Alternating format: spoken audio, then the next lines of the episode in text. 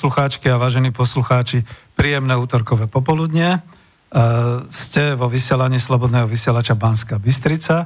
Počuli ste zvučku relácie Klub národohospodárov Slovenska.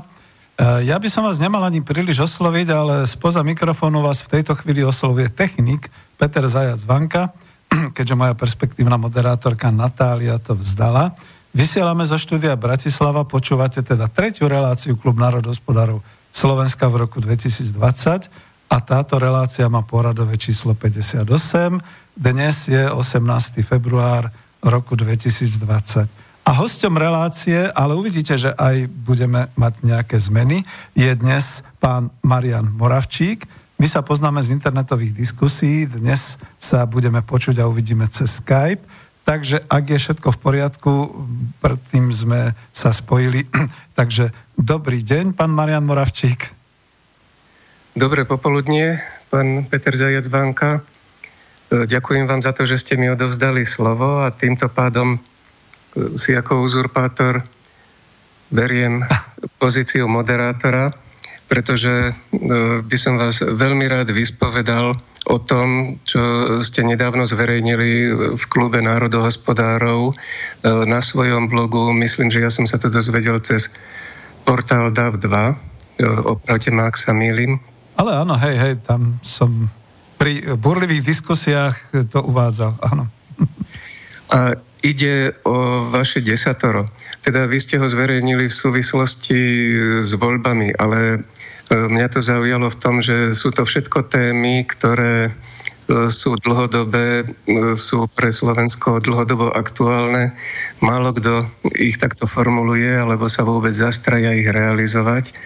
Takže mm, ten, tento raz vypustíme vôbec voľby zo zreteľa. A ja by som sa vás chcel popýtať na obsah toho desatora, pretože o, o dva týždne bude po voľbách a to desatoro, obávam sa, že nestihneme alebo ne, nebude mať nikto odvahu takýmto spôsobom rozobrať.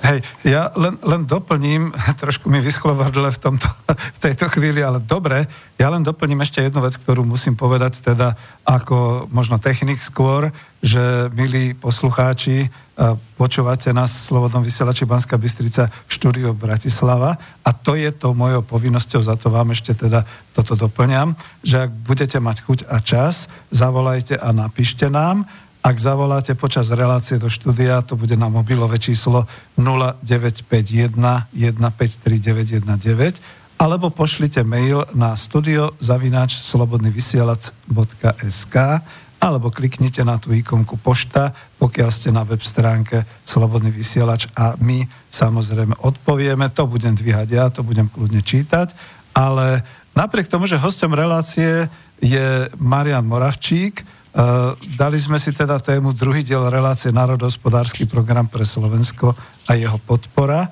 Uh, vy ste v tejto chvíli už v úlohe moderátora, Marian, a ja teda budem odpovedať.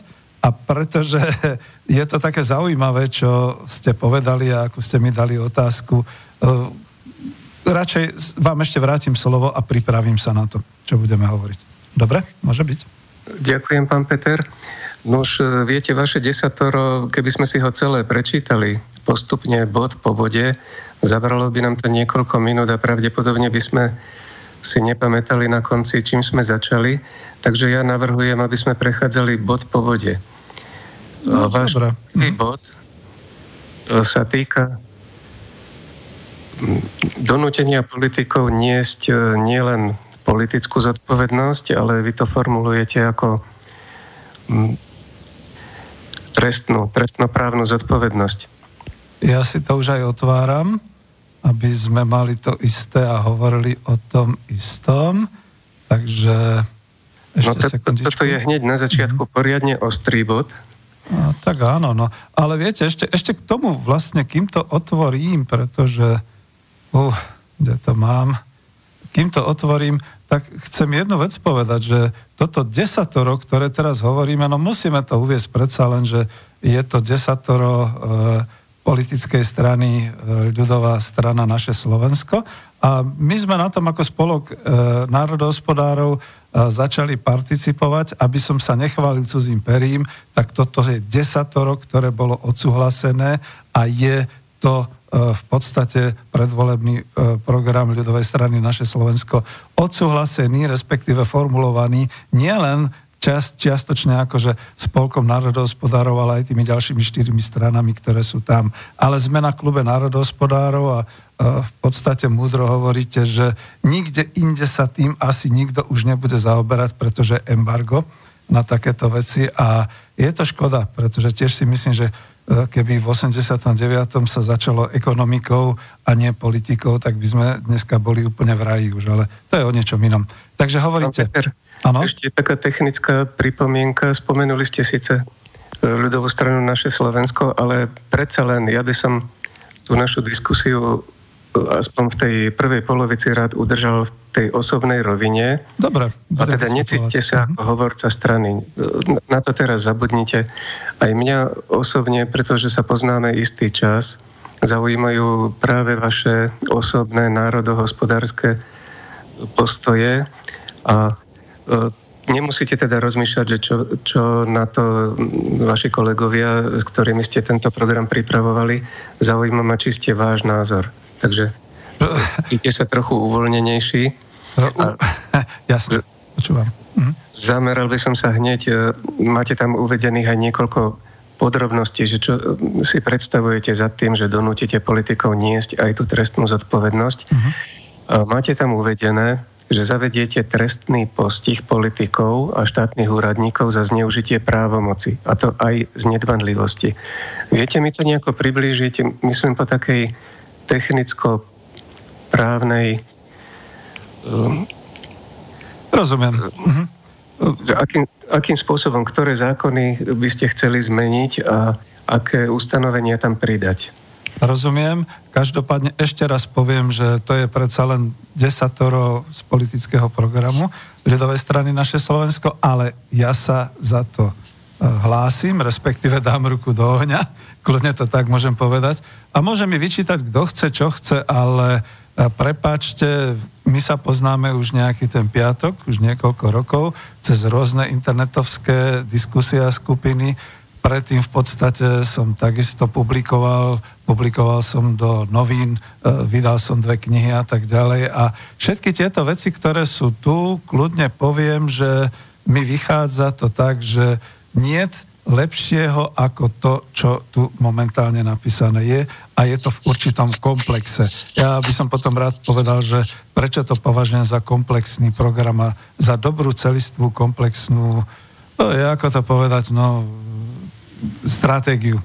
To donútime politikov nie zodpovednosť za svoje rozhodnutia tak, aby vysoká politika nebola najorganizovanejšou zločineckou profesiou.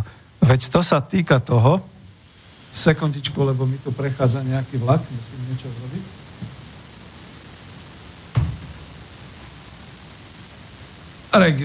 Regiojety, nám tu behajú v Bratislave. Uh, to donutíme dnes zodpovednosť je o tom, že my sme si možno v priebehu týchto moderných dejín, 30-ročných a 27-ročných dejín Slovenska neuvedomovali, že každý hospodársky pracovník má určitú funkčnú hmotnú zodpovednosť a určitú trestnoprávnu zodpovednosť s výnimkou politikov. My sme sa naivne domnievali, že demokracia odteraz bude znamenať, že každý politik, ktorý príde do zákonodárneho zboru alebo do vlády, alebo bude čokoľvek vykrikovať, tak bude v podstate človek, ktorý to chce a myslí vážne a že nebude mať nejaké iné bočné záujmy. A to znamená, že sme trošku zabudli čítať aj klasikov našej literatúry ako e, Kalinčiakov reštauráciu a podobne pretože tá vysoká politika skutočne sa dostala v posledných No a mnohých rokoch, nie je to len teraz týmito kauzami Gorila a Kočner a podobne, do roviny zločineckej profesie. E, keď potom k tomu doplníme to zavedenie trestného postihu politikov a vysokých štátnych úradníkov za zneužite právomoci. E, teraz to hovorím naozaj ako ja, dokonca ani nie ako národohospodár, pretože toto v tejto chvíli nemá nič, e, e, nie, že nemá nič, má veľa spoločného, ale nemá to presnú odbornosť smerom ku národnému hospodárstvu, ale smerom ku zodpovednosti za spoločnosť, za politický a spoločenský vývoj. Veď e, keď... Áno? Pačte, že vás prerušujem, ale skúsim tam sunúť jednu pripomienku, tak ako vás počúvam. Jasné, my sme sa často diskusne, diskusne hádali, takže je to OK. Mhm. Áno, takže zostaneme v tých rolách, ale teraz ide o to, že hovoríte o tom, že mm, tá profesia politika sa momentálne stáva zločinnou. Ale predpokladám, že to hovoríte z, takým, z takého morálneho hľadiska, pretože chýbajú tie paragrafy v trestnom zákone, ktoré by z toho urobili po technickej stránke zločin, aby sa s tým mohli zaoberať orgány činné v trestnom konaní. A práve preto ich tam chcete doplniť. A, a znovu vrátim do tej otázky také technickej, že ako by tie doplnky do trestného zákona mali vyzerať, aby ste ich mohli použiť aj na politikov? Nie som právnik, takže odpoviem vám skôr zdravým rozumom a trošku naozaj tým pohľadom skúseného 64-ročného človeka, ktorý už veľa zažil a vie teda, že čo by sa malo robiť. Takže e, tie postihy. Pozrite sa. Ja to uvediem na príklade nie hneď súčasného alebo tohto, ale že keď v podstate vznikala republika 1. januára 1993, ešte stále sme mali v investičných výrobných fondoch snad za miliardu alebo koľko korún československých, keď sa to tak prepočíta. A to sme už veľa strácali, pretože išli sme do novej doby, do demokratickej doby o, po roku 1989. Ako ekonom to poviem, s piatimi biliónmi, to sú tisícky miliárd korún československých a toto všetko sa prehajdákalo. A teraz každý, uh, každý politik ktorý vždy bol ale vo funkcii zamestnanca štátneho úradníka. Hovorí, Janicia muzikant, Hovoria to od roku 90 e, Klaus, hovorí to po roku 93 Mečiar, hovoria to Mikloš, hovorí to Zurinda. Teraz v podstate akože sa tvária, že netýka sa ich to, aj keď za ich éry vznikli nie tie gorily, ale už teraz ako Kočnerovci a všetky takéto veci. Jednoducho to nejde, pretože od zdravého rozumu e, znamená, že ak niekde som zamestnancom, tak ma platia ak ma platia, zodpovedám. Mám hmotnú zodpovednosť? No niekto nemá hmotnú zodpovednosť ani na pracovisku v zamestnaní, ale väčšinou tí, ktorí narábajú s peniazmi, a to sú všetky tie štátny rozpočet, fondy, všetky takéto veci, to sú skutočne tieto veci. A plus teda k tomu sa pridáva aj tá trestnoprávna zodpovednosť, keď sa potom zistí, že toto tak nemalo byť a je, e, bolo tam niečo dohodnuté, boli tam nejaké obchody, všetky takéto veci. Možno som naivný aj v tých svojich 64 rokoch, ale myslím si, že tak, ako je preukazovanie zodpovednosti hmotnej a trestnoprávnej v podnikateľskej sfére, toto chýba v politickej sfére. Pán Peter, myslím, že vás chápem, ale predsa len mám ešte také tri konkrétne veci, ktoré vidím ako potenciálne problémy a Chápem aj, že, ste, že nie ste právnik, takže nebudete mi to možno vedieť vysúkať rovno z rukáva, ale že či aspoň vnútorne ste pripravení e, tie veci riešiť, či s nimi počítate. E, a tie tri veci sú takéto. Pôjdem postupne, aby ste mi mohli jednu po druhej odpovedať, aby sa to nepomiešalo. Tak e, prvé je konanie v dobrej viere. To sa stáva pomerne často, že aj človek, ktorý má tú hmotnú zodpovednosť a je napríklad riaditeľom podniku, ale urobí niečo, čo je tomu podniku na újmu a on sa bráni tým, že to robil v dobrej viere, že si myslel, že bude všetko v poriadku, že, že veril tým ľuďom, ktorí ho podviedli. A ako to môžete riešiť na úrovni politikov? No, nechcem sa dostať do situácie, že zajtra ma potom niekto obviní, že vidíš to skoro ako Andrej Babiš riadiť spoločnosť a politiku ako firmu, aj keď sme teda spolužiaci, sa kľudne pochválim, ale on sa mňou nechváli, nechváli. Ale konanie v dobrej viery, viere znamená predsa to, že musí mať dostatok informácií. Dostatok informácií pre rozhodovanie, lebo vždy je to o rozhodovaní a teraz ako zaskočili ste ma tým, že politik, pretože ja sa vôbec neberiem, ani to nechcem vnímať takto, že politik, politici. Ale keď sa človek dostane do parlamentu, prvá vec, čo sa s ním zázračne udeje, že bude mať prístup k informáciám, o ktorých verejnosť nevie. Druhá vec, čo sa s ním stane, že bude môcť s týmito informáciami začať pracovať, bude si môcť pripravovať určité zákonodárne e, iniciatívy, všetky takéto veci. A toto predtým nikto nemal. To znamená, ak ja budem konať v dobrej viere, teraz to tak ako hyperbolicky preženiem, že som vstúpil do nejakej strany a tá bola zlá a tak ďalej, no byte ma, konal som v dobrej viere. Ale keď človek potom bude v zákonodárnom zbore, a bude robiť v dobrej viere nejaké zlé veci, tak to už by malo byť trestnoprávne minimálne. A potom aj samozrejme e, hmotne zodpovedné, teda ako sa tomu hovorí, e, no, zodpovednosť za financie a všetky takéto veci pri príjmaní zákonov, pretože musí, mal by byť natoľko schopný tie informácie spracovať, vyhodnotiť a rozhodovať tak, aby, keď už nič iné, delegoval, toto to blbé slovičko, ktoré ľudia nemajú radi, ale delegoval určitý rozsah informácií ďalším svojim ľuďom, spolupracovníkom, kolegom, podriadeným a tak ďalej, ale stále tú zodpovednosť má ten človek. A znova sa vrátim k tomu, že to je ako v hospodárskej organizácii, vôbec v organizácii ako takej. Trošku prejdem až do tej teórie. E, Peter e, F. Drucker, už zosnulý americký mák manažmentu, ktorý hovoril, nie je rozdielu medzi hospodárskou, politickou a verejnoprávnou organizáciou. Každá z nich je organizácia, každá z nich je ľudským výtvorom, tak ako včelín je pre včelstvo, tak ako mravenisko je pre mravce, takisto spoločnosť a organizácie je pre ľudí. Takže vyvliekať sa z takej zodpovednosti, to je minimálne nemorálne, nemravné, ale malo by to byť aj postihnutelné. To hovorím, prekvapili ste ma týmito vecami. Ja som išiel hlavne tak na ja tie hospodárske. za ten citát Drakera, to je fakt inšpirujúci človek. Ešte k tej dobrej viere, e, ešte doplním jedno stanovisko. Trestný zákon, pretože hovoríte stále o trestnosti a trestnom postihu. Trestný zákon e, v podstate vo väčšine prípadov vyžaduje e, preukázanie zlého úmyslu že, že ten človek konal v zlom úmysle, okrem teda tých nedbanlivostných e, trestných činov.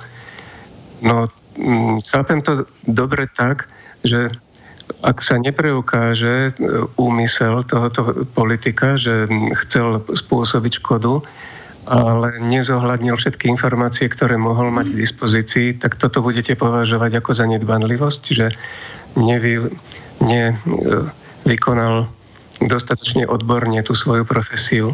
Marian, išli sme na to zostra, ale kľudne na to odpoviem tak ľudsky.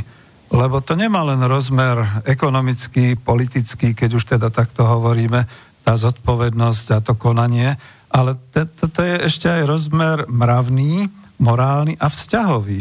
Uh, viete, ja som možno naozaj vychovaný v tých starých dobách, uh, veľmi som v podstate podľahol tomu, že človek e, videl, vnímal, učil sa a svoj názor si urobil na všetky tie vojnové udalosti, prvá svetová vojna, druhá svetová vojna, všetko, čo sa deje vo svete, v tom vojenskom aj vo všetkých až doteraz. A ja sa vždy pýtam, ako títo ľudia mohli potom po všetkých tých zverstvách a po všetkom tom hroznom, čo sa stalo, ďalej vôbec existovať a žiť.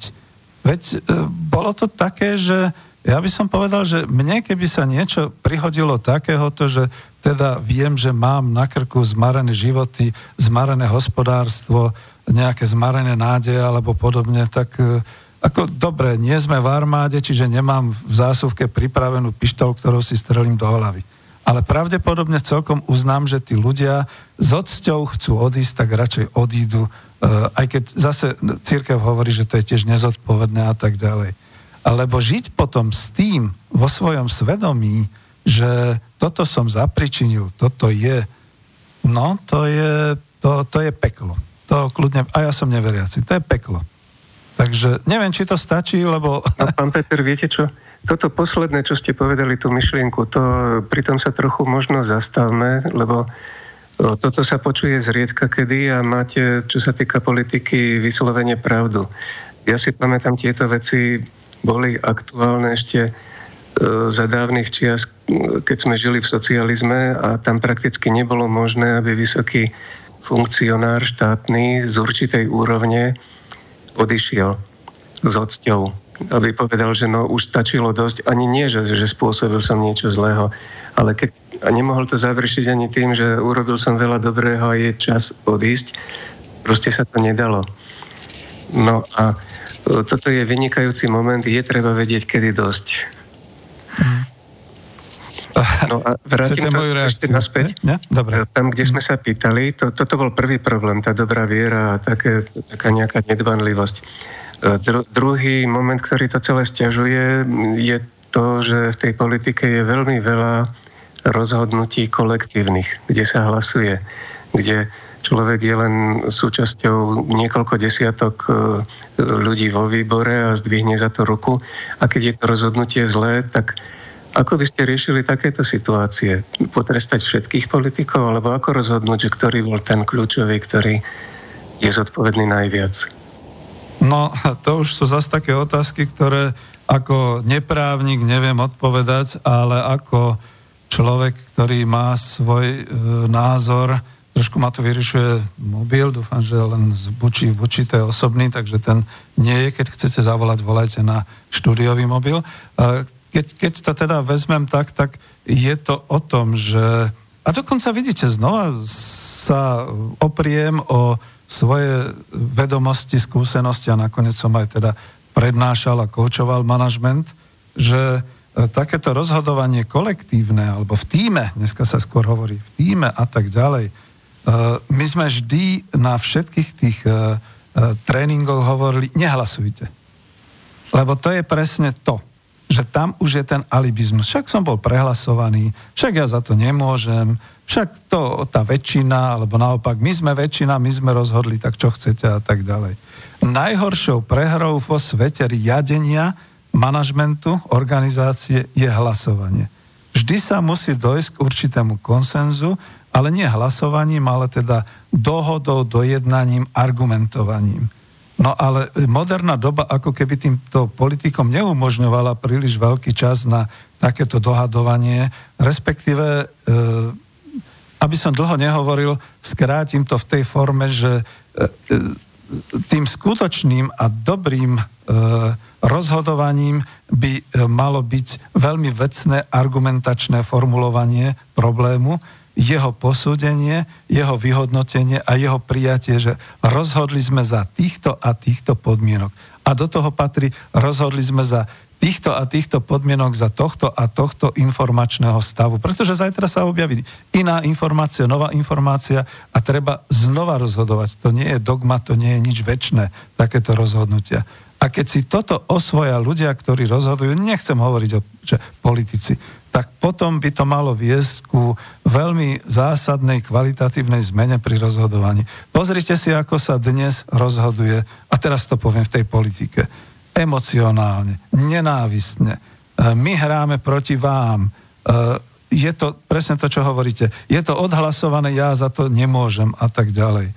Čiže to sú všetko formulácie, ktoré e, jednoducho, keď s tým prídete do firmy, tak s tým skončíte. Tak vás vyvedie SBSK von na vrátnicu a vyhodí vám aj vašu pracovnú tašku a povie, chodte si hľadať niekde miesto upratovača. Však vy to neviete. Pán Peter, vďaka toto, čo ste teraz povedali pred chvíľkou, je vynikajúca myšlienka, zopakujem to, týka sa to toho, že tie dôležité rozhodnutia by sa nemali prednostne príjmať hlasovaním, ale konsenzom a mali by sa riadne zvážiť. V podstate, neviem, či si to naši posluchači uvedomujú, ale to je prevencia pred e, tým trestným postihom politikov. V podstate ešte skôr, ako by došlo k nejakému zlému rozhodnutiu, tak Určite. sa vytvoria podmienky, aby k tomu zlému rozhodnutiu vôbec nedošlo. Určite. A ja vás len doplním, že o tom je aj podstata dokonca aj tej priamej demokracie. Toto máme zastupiteľskú, to, je, to druhé je priama Nakoniec máme teda v tom našom eh, memorande politickom aj priamu demokraciu ako takú, pretože to je presne o tom, že treba jednoducho dôjsť k určitému rozhodnutiu. Všetci, a to eh, priamým rozhodnutím, blbo to zase znie, že hlasovaním, lebo ono to je to referendum a tak ďalej. Ale eh, keď urobím okrok späť, aby som sa nezamotal, tam je tá podstata že na základe informácií, na základe toho všetkého, čo my vieme dnes v tejto chvíli a o tomto zodpovedne rozhodujeme e, priamo e, a, a samozrejme si za to aj ručíme. Viete čo, ale ja už tuto sa trochu strácam v týchto veciach, to už nie je ekonomika, neviem, či ma chcete trápiť no, ešte ďalej. Viete čo, ja už pomaly s týmto končím, ale e, chcel som ešte povedať, že mal som nachystaný ten tretí bod, taký tak tretí problém, mm. čo som avizoval ale týmto, čo ste teraz povedali, tou priamou demokraciou a tým konsenzuálnym roz, rozhodovaním, tak tým ste mi ho vyrazili z ruky, lebo tam išlo o to, že čo keď na to, že či bolo rozhodnutie dobré alebo nie, či je trestné alebo nie, existujú rôzne politické názory. No vidíme to dnes e, a denne. Povedzme, e, keď vláda pripraví nejaký návrh zákona, tak e, opozícia to považuje dokonca až za trestný čin.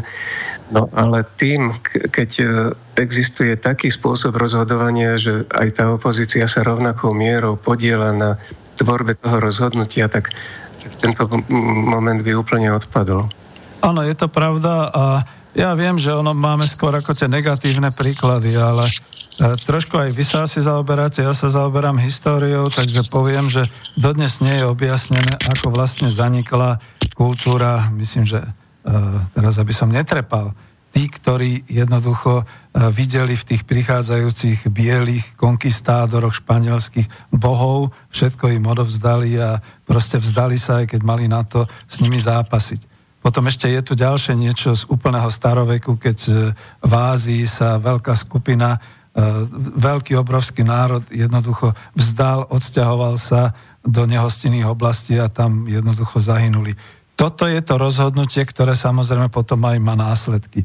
Nejdem už teraz ďalej, lebo vidíte, to som teraz naskočil na tú vašu myšlienku, ale v tej chvíli celý národ berie e, na seba, celá spoločnosť berie na seba vlastne to spoločné rozhodnutie, že sa takto rozhodli, že takto to e, trpeli, utrpeli a samozrejme potom No už to potom môže byť len nejaké také poučenie z histórie ako také. Nechcem to rozvádzať, ale nie som si istý, či to boli Inkovia, či Majovia, zase až tak múdry nie som, ktorí jednoducho, keďže mali v tých svojich ideách a, a v tých svojich nejakých vierach aj to, že raz príde Boh, ktorý im povie, že e, by mali byť potrestaní alebo niečo podobné.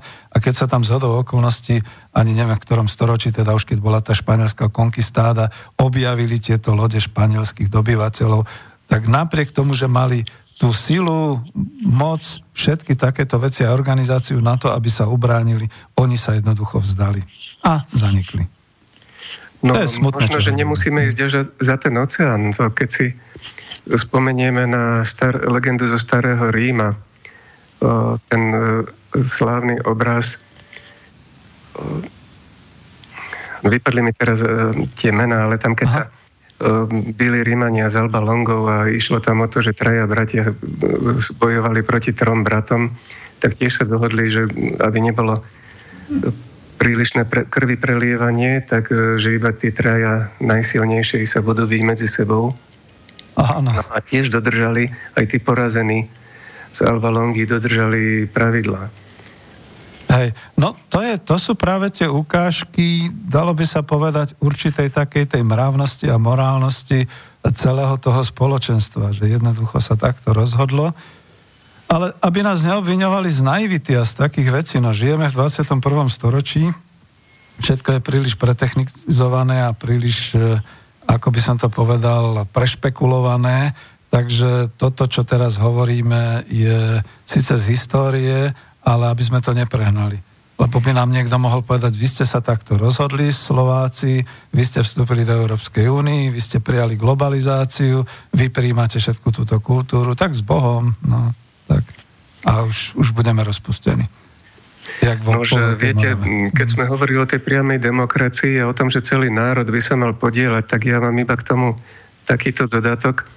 Ono by to nemalo byť raz a navždy. Ako rozhodne sa táto generácia. A nasledujúca generácia by mala mať právo takéto dôležité rozhodnutia prehodnotiť alebo vôbec postaviť sa k životu po svojom. No to utekáme už síce témou hodne ďaleko. No, no. a navrhujem, aby sme sa znovu vrátili k vášmu desatoru. A keďže pri tom bode, ale stálo to za to, myslím si, že sme si povedali pár veľmi dôležitých vecí. No, prevetrali ste ma. tak, tak teraz pôjdeme trochu rýchlejšie. A ten váš druhý bod je o tom, že by ste chceli skôr rozumne hospodáriť a nie neustále zvyšovať dane. Um, viete to ešte trošku rozvinúť, túto myšlienku?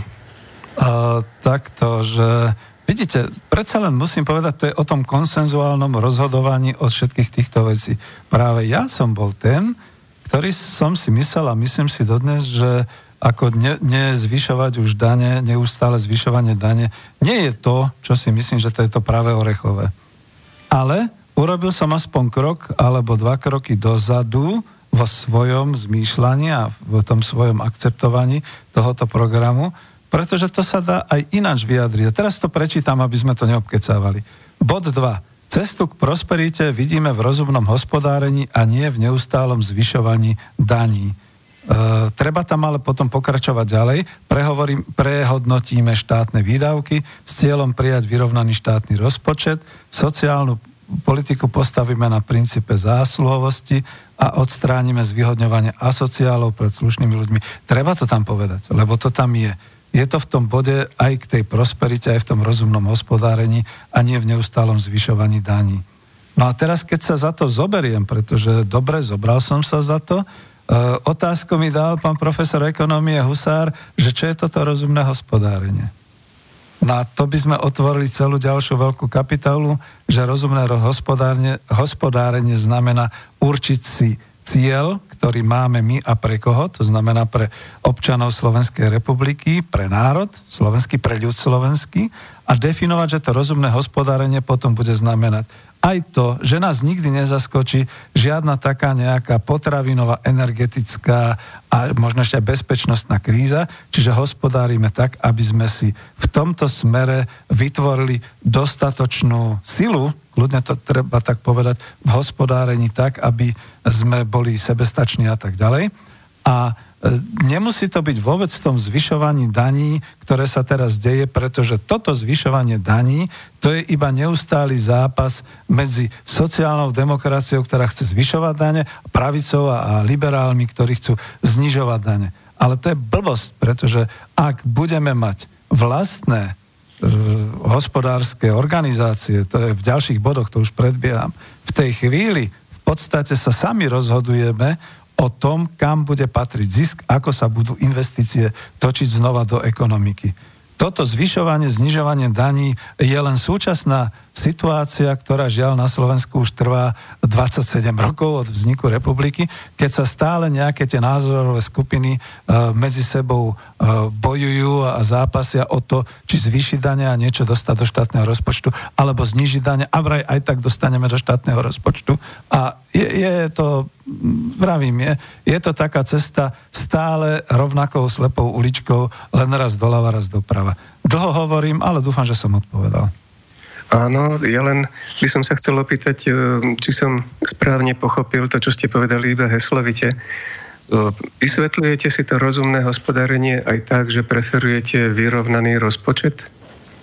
No, vyrovnaný rozpočet za toho, E, za tej podmienky, to zase treba tak povedať, za tej podmienky, že máme kontrolu nad hospodárením a to znamená, že v prípade, že nastanú nejaké mimoriadne okolnosti, povedzme naozaj koronavírus vírus môže byť o chvíľu veľmi mimoriadná okolnosť povedzme pád e, automotív priemyslu celý vo svete môže byť veľmi mimoriadná e, okolnosť. Aby sme si vytvárali také možnosti, že ten rozpočet v tej chvíli, aby sme ho teda vyrovnali, budeme musieť zainvestovať do ďalších hospodárskych oblastí alebo do e, eliminácie problémov s koronavírusom a s takými vecami a aby sme stále tým, že budeme navyšovať príjmy, mohli aj zvyšovať výdaje.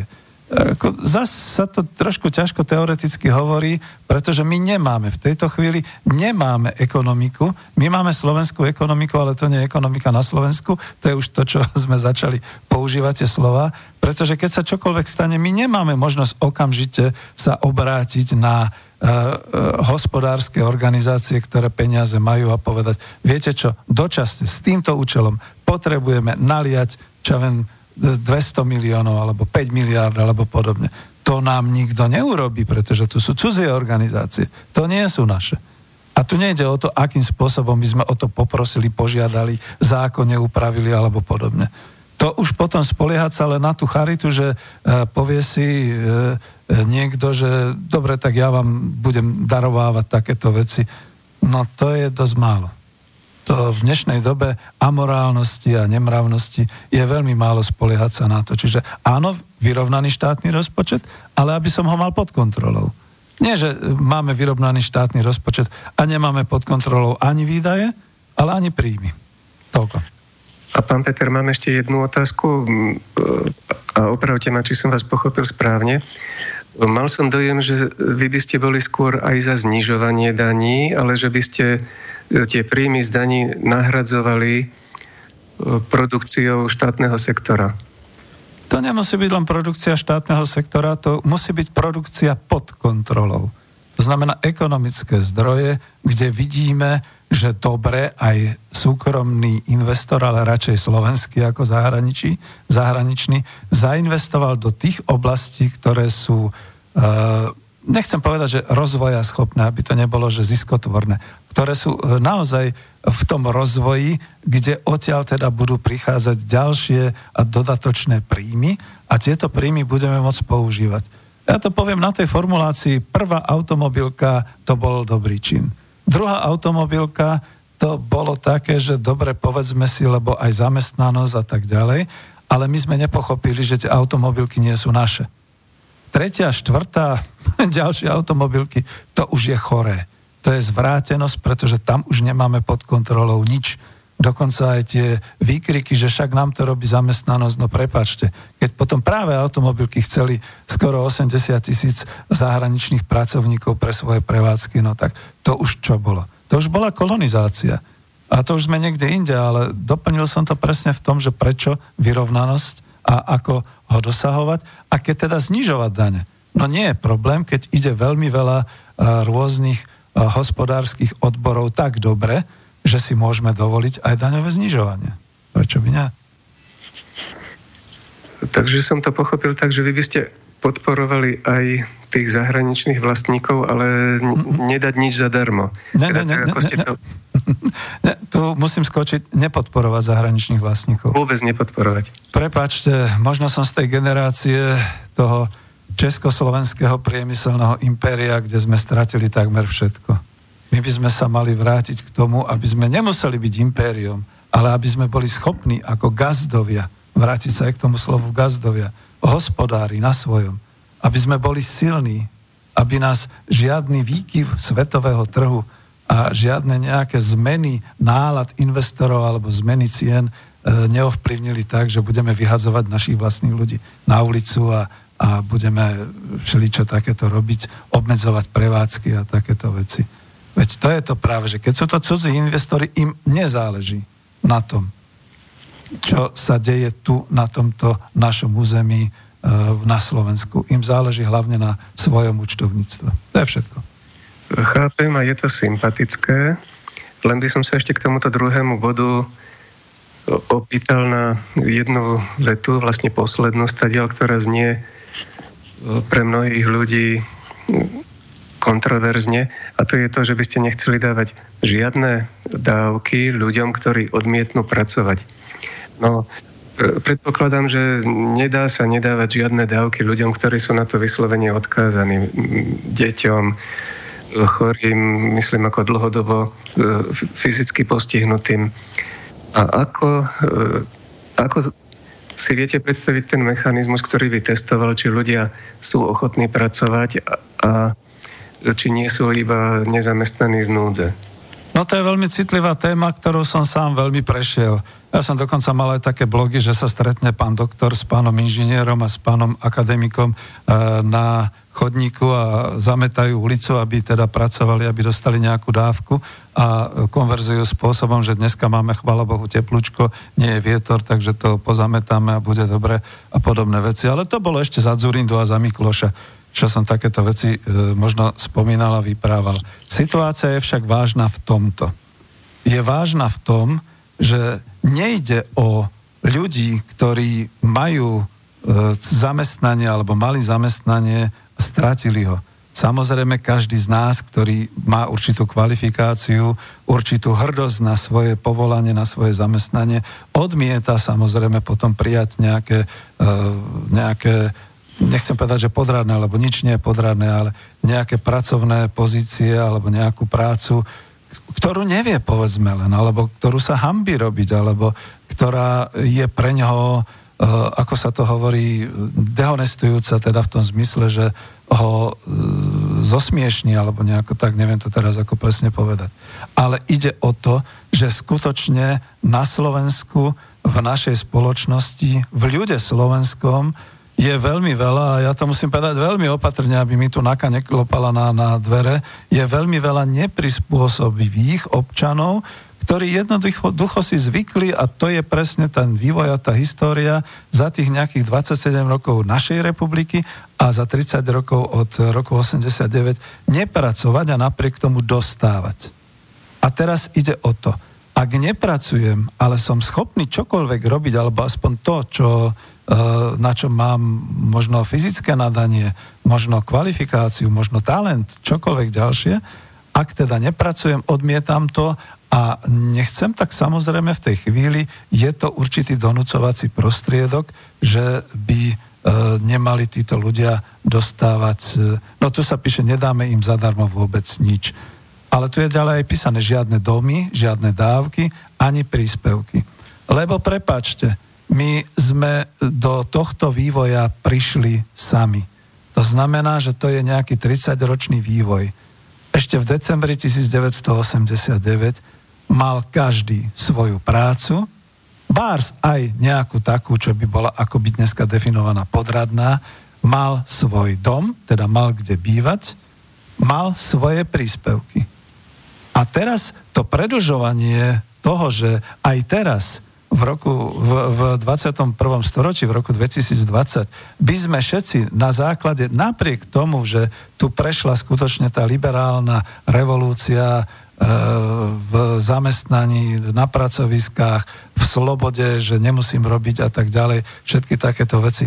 Napriek tomu sa ocitáme v situácii, že zostala nezmenená a trvá to, zvyk je železná košela, trvá to v tom, že zostali určité zvyky, že sa dávajú dávky, dávajú sa príspevky. Ako je to možné? Veď to sú tie charakteristiky a teraz to berte ako, že Peter Zajac Vanka sa pýta.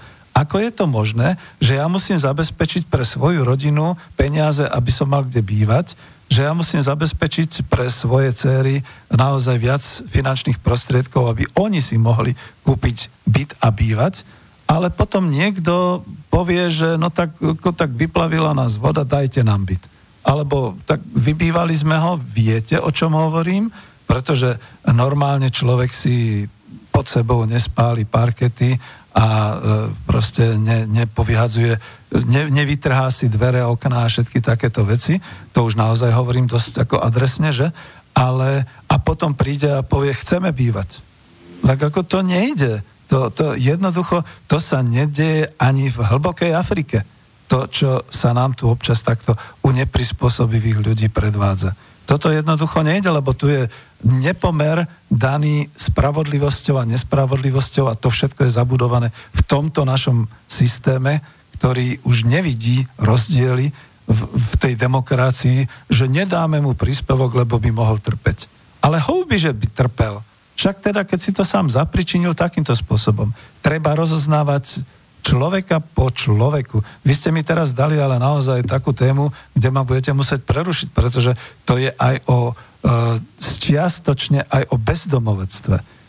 Keďže do decembra 1990 tu nebol žiadny bezdomovec, akurát povedzme niekto, kto bol opitý a vyhodila ho manželka, kým sa nevyspal niekde na nádraží a nespamätal sa a šiel potom do svojej dielne pracovať a vytriezvieť a podobne. Nebol tu bezdomovec v tomto zmysle.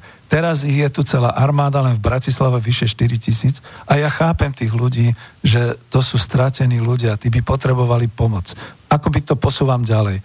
Ale títo ľudia nepracujú, a teraz ani nechcú žiadne dávky, ani nemajú žiadne dávky a príspevky. Takto postavme do takých určitých spoločenských kategórií. Sú ľudia neprispôsobiví, ktorí majú na to, aby pracovali, dokonca žijú v nejakom tom spoločenstve, v rodine, v rodinách a tak ďalej ale vysmievajú sa spoločnosti, že oni nepotrebujú robiť, lebo im štát aj tak zabezpečí dávky, bývanie, príspevky, všetky také veci. A teraz je tu dosť veľká už skupina bezdomovcov, ktorí si nič nenárokujú, ležia po uliciach, prípadne ich zoberú aspoň na pár dní do tých ubytovní a tak ďalej, keď sa slušne správajú, osprchujú a nepijú. A e, keď to porušia, tak znova ich vyhodia na ulicu. A teraz títo ľudia, o tých sa už nikto nezaoberá. To je to, že ako to bezdomovectvo tu sa vytvára do budúcnosti ako si kastovný systém, že budeme mať nejakú kastu bezdomovcov a hotovo. A tým to skončí. Rozrečnil som sa veľmi. Ja sa chcem zastaviť, lebo... Pán Peter, to je e, ako veľmi dobré. Ja, som sa tiež zberal pred chvíľou, že vás už preruším a že to vrátim späť, no. ale ono je to dobré, že ste to takto povedali Nebudeme to rozoberať hĺbšie.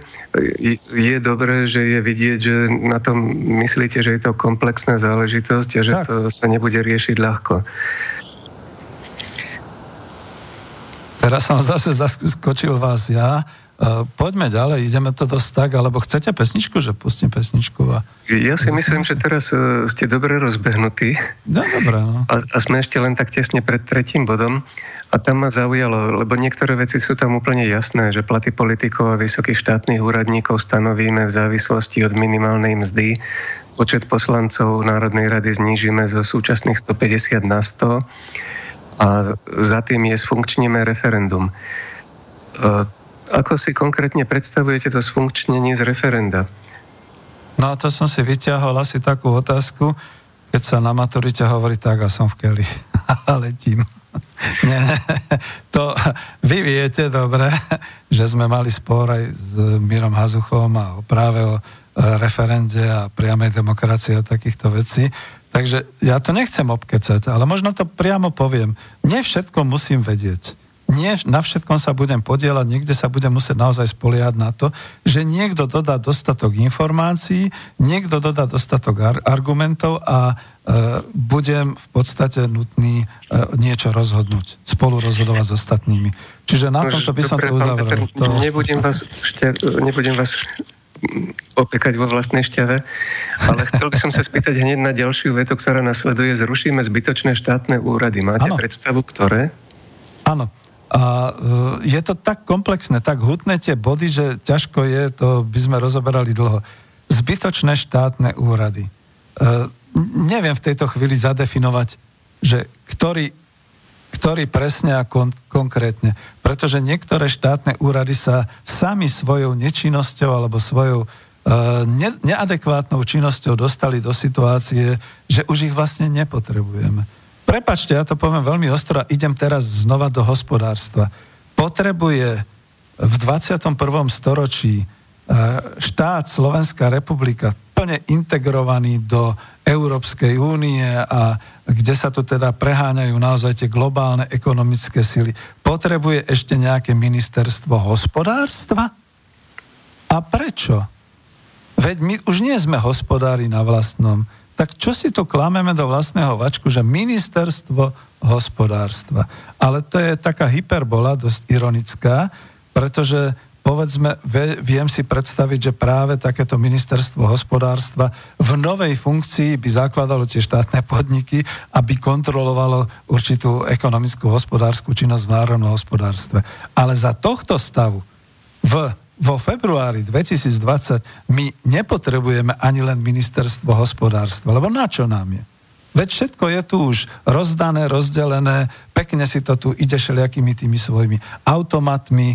Národná banka Slovenska tiež má svoj automat na dôchodky, na vyrovnanosť štátneho rozpočtu a tak ďalej. A vidíte aj Národnú banku Slovenska, keďže máme o euro, tak považujem za zbytočnú veľkú budovu kde ju treba jednoducho zrušiť v tejto chvíli a stačila by jedna kancelária guvernéra so svojou sekretárkou, aby teda prenášal nejaké tie informácie z Európskej centrálnej banky sem a hotovo. Všetko ostatné, predsa dobre na ministerstve financí, dozory a všetky takéto veci by vedeli obstarať. A tam je veľmi veľa e, úradníkov, ktorí by tým pádom ale prišli o prácu. Zastavím sa v tom, že každý z ľudí by vedel definovať, iný štátny úrad a vedel by definovať, prečo je nepotrebný a prečo je potrebný. Z mojho hľadiska hospodára v tejto chvíli hovorím už dosť. Na čo nám je e, ministerstvo hospodárstva, keď nehospodári? Na čo nám je Národná banka Slovenska, keď nič nestráži? No tak to nie. Aj, no, Pán Peter, rozbieham sa. My budeme síce o, o tých o, e, politických veciach rozprávať v tej druhej časti, čo už asi nebude druhá polovica, nevydá nám to natoľko, ale uvedomil som si teraz, keď ste hovorili o, o tom, že tie, to rušenie zbytočných štátnych úradov začnete od ministerstiev, tak je mi jasné, prečo tá strana, ktorú zastupujete, bude, bude mať veľmi nízky koaličný potenciál. No tak ako s tým, keď už sme odlúpli túto myšlienku, tak ju aj dokončíme. E, moja otázka, protiotázka je, a potrebuje strana, v ktorej je na základe programových priorit združených ďalších, ďalšie štyri politické strany a má tam okolo seba aj také okruhy, ako sme my, Spolok národohospodárov a ďalší. Čiže s dostatočne širokým, e, povedal by som, rozsahom v oblastiach celospoločenských, hospodárskych, sociálnych a tak ďalej, potrebuje ona mať ešte nejaký v tejto chvíli v úvodzovkách potenciál koaličný. Veď toto samotné vo vnútri, a to teraz ako poviem, lebo sme odbočili, veď je tam priama demokracia.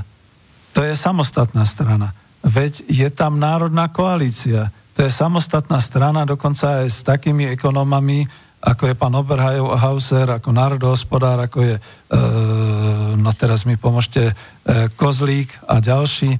Je tam, e, jak sa volajú polnohospodári, doma dobre. Je tam kresťansko-demokratické hnutie za rodinu.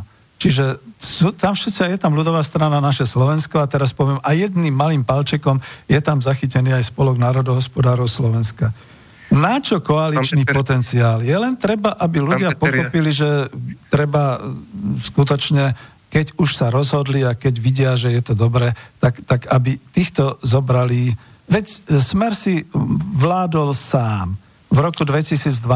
Pán Peter, ja, vás predsa len skúsim ešte zastaviť pretože keď by sme začali rozoberať tieto otázky, už by sme sa veľmi ťažko vrátili. Pardon, no ja som ušiel. Mm. K vášmu desatoru a, a k tomuto národohospodárskému programu. Uh-huh. Ale zaujal ma hneď ďalší bod, štvrtý, všetkým umožníme pracovať. Ono to veľmi súvisí s tým, čo sme hovorili pred chvíľkou. O tom, o, o nedávaní dávok ľuďom, ktorí pracovať nechcú. Takže väčšinu z toho ste povedali už vtedy. A e, tu v tomto bode by som sa len chcel opýtať, píšete tu, že nezamestnaných zapojíme do prác, čiže e, pochopil som to tak, že štát by mal organizovať nejaké práce, ale na druhej strane hovoríte o tom, že štát ten vlastný sektor nemá, nebažíte po ňom, dokonca ste spomenuli, že chcete zrušiť ministerstvo hospodárstva. Tak akým spôsobom by ste to tým, tým ľuďom, ktorí sú nezamestnaní, ale chcú pracovať, umožnili pracovať. Dobre, že tak diskutujeme, lebo to nie je až tak, ako to vy e, vnímate a je to treba naozaj zadefinovať presne. Nie, že nebažím. To je, nie, to je v tej situácii februára 2020, keď je ministerstvo hospodárstva zbytočná je Národná banka. Ale je potrebné mať štátne hospodárske organizácie, ktoré skutočne budú rozvíjať určité odbory, e, ktoré budú užitočné pre spoločnosť na Slovensku, pre obyvateľov Slovenska a to sa dá organizovať štátom. Ja to musím znova preskočiť, lebo to je potom tam niekde inde. Zdravotníctvo. Do štátnych rúk výstavba bytov, výstava infraštruktúry, lebo tam je popísané, že diálnice a tak ďalej, do štátnych rúk. Na čo je nám dobré, aby sme my sem pozývali na základe verejných súťaží a podobných vecí nejaké svetové nadnárodné spoločnosti, ktoré sem prídu vždy iba vtedy, keď budú mať určitú maržu a určitý zabezpečený zisk. Ináč by som ani neprišli pre Boha živého. Vy, vyrast, mali by sme už vyrast tej naivity. A to, čo ste hovorili, to sa to teraz vrátim naspäť, že ste definovali, že nechceme. Chceme. Práve naopak. To je situácia, za ktorej by bolo nutné a rozumné rozvíjať vlastnou štátnou kontrolou a vlastným štátnym vytváraním podnikov alebo vrátením určitých podnikov, tých strategických do rúk štátu alebo do, do slovenských rúk, to, aby sme sami vyrábali. A v tej chvíli, v tej chvíli prejdem na to, čo ste spomínali, všetkým umožniť pracovať. Lebo veď čo sa deje? To znamená, že firma, ktorá sa vyhovorí na to, že svetové trhy a svetové ceny teraz nedovolia, povyhadzuje na dlažbu množstvo ľudí. Robia to chytro, 29 ľudí mesačne stačí, to potom je mimo e, nejakého záujmu e, úradov práce a tak ďalej. A teraz ide o to, že ak je to štátna organizácia alebo ak je pod kontrolou štátu, tak samozrejme takéto niečo si nemôže dovoliť urobiť. To znamená, že ak teda chceme, aby všetci pracovali, tak si vytvoríme pre nich priamo v týchto podnikoch pracovné pozície, pracovné miesta a nie iba tak, aby teda to bolo, že má nejakú kolónku a dostáva nejaký príjem alebo podobne, ale veď vieme, veď sme to vedeli. Pred 30 rokmi sme mali širokú a dostatočne veľkú celú tarif, celý tarifný systém, kde sme vedeli zaradiť pracovníka na pracovisko podľa jeho kvalifikácie, podľa jeho, e, nechcem povedať, že talentu, ale podľa jeho e, možností, zručností, e, vzdelania, dĺžky praxe, všetkých takýchto vecí a, a bolo to. Toto teraz my nedokážeme? No nedokážeme. Chápem vás, pán Peter. Ešte jedna te- taká technická otázka, lebo pri podobných diskusiách na túto tému som sa stretol s tým, že majú ľudia predstavu, že na vytvorenie podniku, na založenie podniku je treba kapitál. Uh-huh. Tiež ste spomenuli, že Slovenská republika nejak nemá prebytok vlastného kapitálu, majetku. Akým spôsobom by sa dali založiť tie štátne podniky prakticky bez kapitálu? No to sa smejem vždy, je to aj v tej učebnici ekonomika po, kate, po kapitalizme, že všetci si myslia, a to je zase ten zvyk, železná košela, od roku 90, že na to, aby sme podnikali, aby sme niečo zakladali, aby sme mohli robiť zisky, tak potrebujeme najprv si kúpiť kapitál a tak ďalej. A som aj do tej knihy dal, že ten najväčší kapitál je vlastne na konci vašich rúk, to je vaša práca.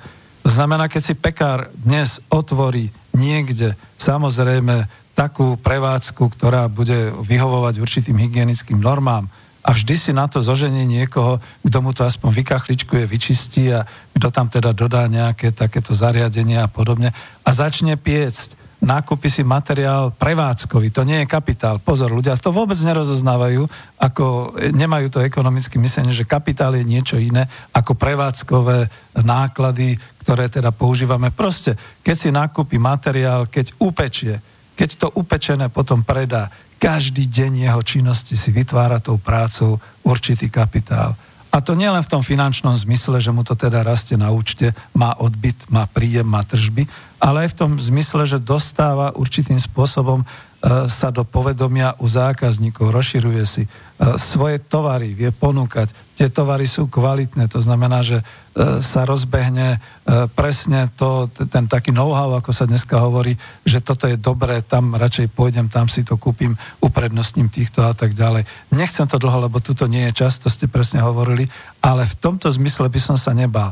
Na hospodárskej úrovni, celoštátnej, veď pozrite sa, kde nám momentálne nie že kde, kde nám, kde v slovenskej spoločnosti a v hospodárstve chýbajú možnosti uh, hospodárenia. V potravinárstve, v polnohospodárstve, v stavebníctve, v službách, vo všetkých týchto veciach. To znamená, že tam nepotrebujete kapitál, nepotrebujete od Európskej centrálnej banky, nepotrebujete ani od našich komerčných bank. Tak, tam sa jednoducho zorganizuje, založí hospodárska organizácia, vždy máme možnosť za prvé, no jasné, zákon je taký, čiže tam treba definovať ten kapitál, samozrejme, to je podľa obchodného zákonníka, ale potom vlastne ten prevádzkový kapitál dá sa rozbehnúť doslova, e, kľudne poviem, s takým minimum, aby sa teda e, uskutočnil rozbeh, nábehová nejaká krivka, prvý mesiac, druhý mesiac, piatý mesiac a tak ďalej, za podmienky, že my nechceme konkurovať Austrálii, ani Spojeným štátom, ani Európskej únii. My chceme predávať tu u nás a pre našich spotrebiteľov a pre našich ľudí. A na toto sa zabudlo.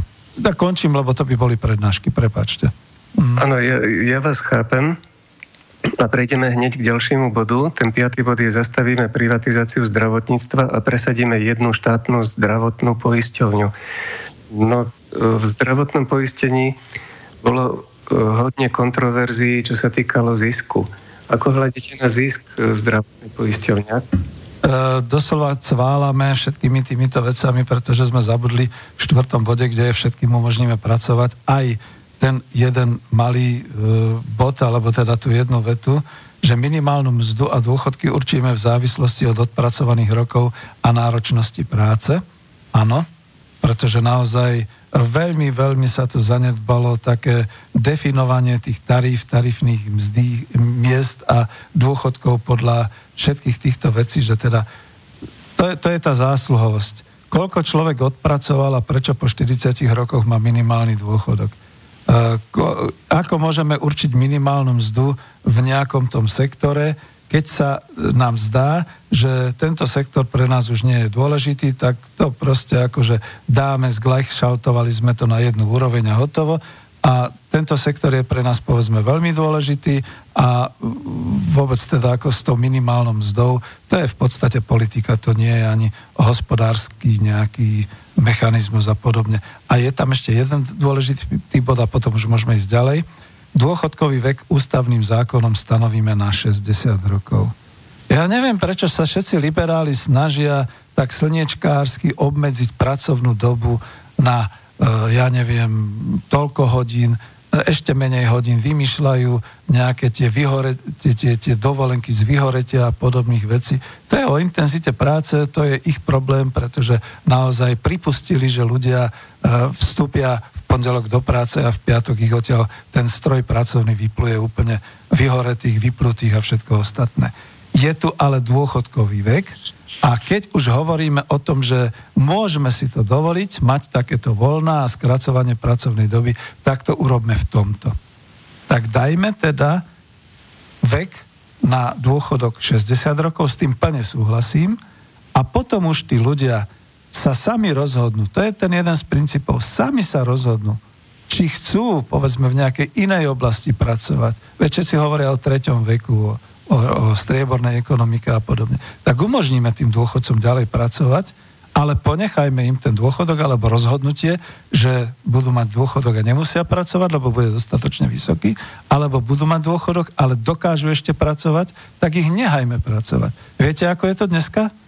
Už nie, že 60, 55 plus človek je vrať sa do hrobu, už ho nikto nechce, pretože už je starý, už ho nikto ani nepríjma do zamestnania a títo ľudia ešte musia čakať v tejto chvíli do 62 rokov, to ešte sa tam predlžuje stále ten automat do 64 rokov v tomto období, ako to nabieha a úplne zbytočne. Priemysel potom kričí, že nemá pracovníkov, celé hospodárstvo kričí, že nemá pracovníkov a z tých milión 300 tisíc e, dôchodcov, ktorí sú na Slovensku, povedzme, keď tých 300 tisíc je naozaj nevládnych, už nemocných, invalidných a podobne. Ja by som dal ruku do ohňa, že tých 900 tisíc je ešte stále takých, ktorí chcú a dokážu pracovať a dokážu byť veľmi kvalifikovaní. No. Ja už som Peter, vám ušiel, prepačte. Mm. Doplním tam tak, takú svoju osobnú skúsenosť. Ja som viackrát v živote bol v situácii, keď som hľadal zamestnanie alebo niečo nového, do čoho sa pustím, kde som akože menil zamestnávateľa. No a keď to bolo po 30 tak e, zhruba každý druhý, tretí, kam som poslal životopis a žiadosť, tak e, sa mi ozval a pozval ma na pohovor. No. A trvalo mi tak 2-3 mesiace, kým som si našiel prácu. Po 50 už sa mi takmer nikto neobťažoval ani odpovedať. No, tak to je práve to, že my robíme, naša spoločnosť, a to poviem politicky, momentálne uplatňuje vysokú, eh, až kriminálne by som povedal, eh, ako sa to povie, to oddelenie, teda takú diskrimináciu ľudí starších ako 50 a potom 55 plus a 60 a podobne a o tom sa mlčí to len minister práce, sociálnych vecí a rodiny si medli ručičkami, že všetci sú zamestnaní a už a, a máme nedostatok pracovných síl a budeme ich dovážať zo zahraničia. No ale skúste sa ho opýtať, že prečo nezamestná tých 900 tisíc dôchodcov. Čo by odpovedal? To by som bol zvedavý. A prepačte, ja som sa vrátil na ten štvrtý bod, vy ste chceli piatý. Ešte, hm. ešte, ešte by som povedal jednu takú, taký osobný pohľad na ten dôchodkový vek. Myslím, že sa dosť zanedbáva. E, no, nemajú to vôbec na zreteli tie vlády, že človek e, s vládou a s politikmi e, vchádza, vstupuje do nejakých psychologických kontraktov. To sú nepísané kontrakty, ale tým, keď vláda príjme nejaké zákony a Národná rada ich odsúhlasí, oni začnú platiť, tak človek si podľa toho projektuje život. Ja keď som vstupoval do pracovného procesu hodne dávno, tak bol stanovený vek odchodu dôchod, do dôchodku na 60 rokov. Ja som si podľa toho urobil nejaký celoživotný plán. A teraz, keď už sa k tomu blížim a niekto mi to posunie o pol roka, potom zase o pol roka no. a potom o ďalšie dva roky, tak mi to pripomína ten román Hlava 22. Hej, nemožno, pretože nemožno. No, ale v, v tom, že mali predpísaný nejaký počet letov a keď naplnili treba z 12 bojových letov, tak to nie, niekto zvýšil o 3 lety. Ja, ešte, hej, ďalšia z tých podmienok, áno, lebo to bolo, že nemôžeš podať na seba žiadosť o odchod, pretože e, to by si bol blázon, ale nemôžeš byť blázon, keď podáš žiadosť o odchod. Hej. No, áno, áno. Hej, presne podobne. A viete, to je, tak sme si asi porozumeli v tomto smere, že absolútne spoločnosť diskriminuje dôchodcov a už sa ani len neuvažuje o tom vrátiť to naspäť do nejakého veku a tak ďalej. A to z hľadiska zase poviem ako ekonom finančného. Lebo nejakí financí nám vypočítali, e, matematici, že keby to nebolo 40 rokov, tak v podstate si človek nezarobí ani len na dôchodok. No sorry, akože, jakže nezarobím na dôchodok. To je práve to. Oni to už hodili na tak individuálny systém, že v tejto chvíli by v podstate ako najlukratívnejším zamestnaním mali byť prostitútky, keby boli samostatné a keby si zarábali tie ťažké peniaze tak, aby mohli ísť povedzme v 40 do dôchodku. Fuj, ale to je taká myšlienka, za ktorú budú všetci vraždiť. No práve som vám chcel povedať, že tá myšlienka o prostitútkach sa netýka dôchodcov. No, veď to je ďalšie, to je samozrejme. No, ale vráťme sa teda k tomu, no. k piatému bodu a e, o zastavení privatizácie zdravotníctva a jedna štátna zdravotná poisťovňa a zisk. No čo si teda myslíte o tom, je zdravé vytvárať zisk v zdravotníctve? Absolútne nie. Absolútne nie. A s týmto sme prišli, to bola tá obrovská zhoda aj s ľudovou stranou naše Slovensko a myslím, že aj s tými ďalšími z memoranda, že v podstate tí moji spolkári, lebo my nemáme členov, ale máme e, spolok, kde definovali už dávno, dávno, pred pár rokmi a ponúkali to všetkým lavicovým stranám v čítane Smeru a KSS a podobne. A vidíte, ako si nič v tomto smere, že jednoducho zdravie nemôže byť tovar. A keď už teda chceme sa hrať na nejaký systém zdravotného poistenia, vyberať to zákonom od, od e, ľudí z ich príjmu a podobne, tak nech to robí jedna zdravotná poisťovňa. Dokonca my sme na spolku išli ešte až ďalej, že stačí na ministerstve zdravotníctva dnes jedna, dve kancelárie dobre vybavené tým informačným systémom ľuďmi, ktorí budú operatívne riešiť e, výdaje, príjmy pre nemocnice, pre š, š, robiť celú tú agendu a cez tú štátnu kasu a nestráti sa ani cent. Takto sa e, naozaj nielen, že strácajú peniaze, ale ešte aj odovzdáva sa zo zákonného poistenia zisk súkromným akciovým spoločnosťam. Čo je trestné? To čo presne sme hovorili na začiatku. Toto je trestná činnosť. No viete, je to trošku komplikované v tom zdravotníctvo poznám. Tam som pracoval viac ako 10 rokov a práve keď sa zavádzal tento nový systém zdravotného poistenia, takže viem, že ono to e, v tej zdravotnej poisťovni nie je iba administratívna práca. Tam do istej miery dochádza aj ku dohadovaniu cien medzi poskytovateľmi zdravotnej starostlivosti, treba s dodávateľmi liekov a dodávateľmi zdravotníckej technológie. Takže tí ľudia, ktorí pracujú v zdravotnej poisťovni, by mali byť aj pomerne zdatnými obchodníkmi. Mm, rozumiem. Tak, dobre, vidíte, to je zase rozhodovanie z tej úrovne informácií ale aj tak to môže byť určitý odbor oddelenie na ministerstve zdravotníctva, ktorú my nepotrebujeme zvlášť zase ďalšiu organizáciu, ktorá by toto zabezpečovala. Vytváranie takýchto nie vládnych alebo proste iných organizácií, to bola predsa liberálna agenda, aby sa štát, aby štát zbavili všetkého, čo len môže byť, lebo štát je zlý hospodár, zlý organizátor a tak ďalej, čo sa ukázalo za 30 rokov úplne akože smiešne. A to, že v podstate toto môže fungovať na určitej bázi odboru, oddelenia na ministerstve dnes za podmienok informačných technológií, za spojových podmienok, za všetkých takýchto vecí, to, to predsa akože neexistuje, že by to nefungovalo. Iná no, vec je... pán Peter, ano? ale by ste menili štýl alebo formu financovania zdravotníctva z toho poisťovnického, teda, teda vlastne ako keby ste celkom zrušili zdravotné poisťovne a štát by prevzal zodpovednosť za financovanie zdravotnej starostlivosti komplet. Nie, to sú vaše slova, poistenie nie, lebo to sa dostávame do ďalšieho principiálneho hájemství oblasti, to znamená, že poistenie ako také je o poistení, to znamená nie o tom, že si sporím na E, účet kránkasy a keď sa mi niečo stane, tak lekár pozrie, no máte tam nasporených len 15 tisíc a preto len do výšky 15 tisíc. Poistenie je o tom, že všetci tam prispievame a skutočne solidárne z toho keď je treba pre niekoho veľmi drahé platby a tak ďalej, tak sa to rieši. To je poisťovací, to je poisťovnícky systém, ale všade. To, to nie je len, že zdravotníctvo. To máte aj životné poistenie, neživotné poistenie, autopoistenie, všetko. To je princíp poistenia. No, po tej technickej stránke, ale viete, zdravotná poisťovňa je finančne oddelená od štátu. Ke, keď si to predstavíte, ako že by to bolo iba nejaké oddelenie na ministerstve zdravotníctva, tak je to súčasť štátneho rozpočtu a to má svoje rizika.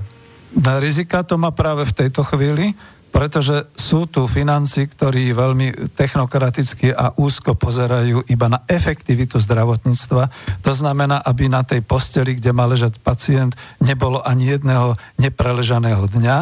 A teraz to poviem dosť ako strmo a hnusne. Aby ľudia umierali čo najrychlejšie, aby tam bol dobrý obrad. Ako to nejde.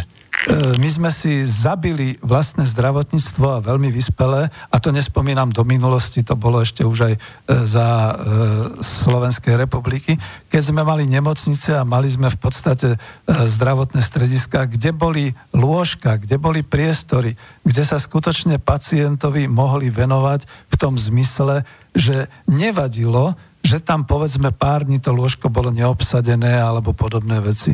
Dnes to nie je možné z hľadiska finančného. Všetko sme natiahli na financie. To je skutočne ako ziskovosť v zdravotníctve. No ja kľudne poviem, že čerpám z angloamerických materiálov. Charles Handy, dokonca slávna americká klinika Mayo, ktorú teda okrem iného popisoval práve aj ten Draker. Nikde tam nenájdete takúto zmienku o takéto efektivite. To si vymysleli naši liberáli. No ale poďme od zdravotníctva preč, lebo tam nie som doma, tam tvrdím jedinú vec, že e, ako ekonóm by som riešil finančné toky cez zdravotníctvo. Aspoň jedna zdravotná poisťovňa, netreba všetky. Prípadne naozaj toky financí, ktoré bez prostredkovania pôjdu na krankasu a z tejto krankasy potom tam, kde je to potrebné, to znamená lekárom, nemocniciam, zdravotným strediskám, na farmaceutika, na laboratória, na všetko toto. Dneska je to neprehľadný biznis, kde skutočne zarábajú, pretože však máme ziskotvornú ekonomiku. Týmto končím. Pán Peter, prejdeme teda na ďalší bod. Ja, ja ale viete čo? No poprosím, ano? lebo aj ja, dobre ste ma zrosili, spotili, ja som až tak nerátal s tak, takto ostrou reláciou, ale som rád, ale je 3 čtvrte na 5 a e, pozeral som rýchle maily, aspoň jeden, dva, čo sú tu a dám aspoň teda potom pesničku, pretože naozaj to je... To Máte je... pravdu, ja som si tiež neuvedomil, ako to letí. Mm. Hovoríte zaujímavo. Ja, ďakujem veľmi pekne. Ale počkajte, budú nám nadávať, pretože toto, toto je, dúfam teda odborné, ale spovedáte mňa, to sa, to sa nerobí, hovoria v určitých kruhoch. No, áno, už to bol taký mail, len si ho teda musím nájsť. Uh, počkajte, lebo už, už teraz mi to tu ušlo a nechcem zdržovať. Nechcem zdržovať, ale predsa len prečo to ušlo? Aha, pretože sem chodí veľmi veľa spamových správ a tuším bol, aj, tuším bol aj mobil, ale ja som bol otočený. Zavolajte ešte raz, keď máte chuť. Ospravedlňujem sa. Tu bol totiž to taký mobil, no dobre, ne, nenájdem ho asi, ale bolo také, že hovoríte zaujímavo ako novinár, ale je vidno, že ste politicky predpojatí. Máme, máme telefón. Takže môžem ho prepojiť, budete ho počuť aj vy.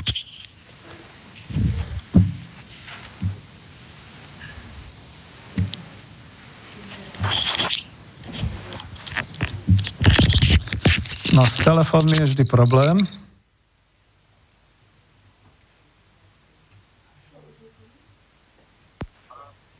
Takže už by sme sa mali počuť. Slobodný vysielač Banská Bystrica, štúdio Bratislava. Počúvame vás. Dobrý večer, teda dobre po, popoludne. Mm. Luboš, zdravím vás. Ja by som sa napriek tomu ešte vrátil k tej téme zdravotníctva pretože otázka je, že ako chcete vlastne dosiahnuť jednu zdravotnú poisťovňu. Ja som už e, svojho času e, v relácii o práve, kon- konkrétne s vami pán Peter Zajadzvanka spomínal niečo také, že zdravotné poisťovne súčasné sú iba prerozdeľovacie daňové orgány. Áno, znamená, samozrejme. Že mhm. poisťovne poisťovne sú to len podľa názvu. Čiže aj s tým by sa malo e, trochu niečo urobiť, ale e, vlastne to, čo som chcel povedať, že jednu poisťovňu by sa dalo dosieliť tým spôsobom, že jednoducho zákonom stanoviť, že nie sú povinné odvody do zdravotnej poisťovne, ale to, pre, to všetko by sa presunulo do sociálnej poisťovne a na sociálnu poisťovňu by vlastne prešlo to, čo má teraz ako na starosti zdravotná poisťovňa. No a potom samozrejme už by bolo na e, ďalších zákonoch, že či tie zdravotné poisťovne by sa mali pred, mohli pretransformovať na skutočné zdravotné poisťovne, čo sa týka nejakého doplnkového poistenia na základe konkrétnej konzultácie so záujemcom, nie, teraz je to tak, že mám záujem, poistím, poistím sa, nemám záujem, nepoistím sa zdravotne. Nie, je to povinné a ne, nedohaduje sa ani podľa zdravotného stavu, ani podľa rizikového nejakého stavu, čiže ak, akú prácu človek vykonáva. Nie, je to jednoducho len určité percento z príjmu hotovo. Ale máte Takže... pravdu. Hej, môžem odpovedať, alebo aj Marian? No to myslím, že je otázka skôr na vás. Dobre.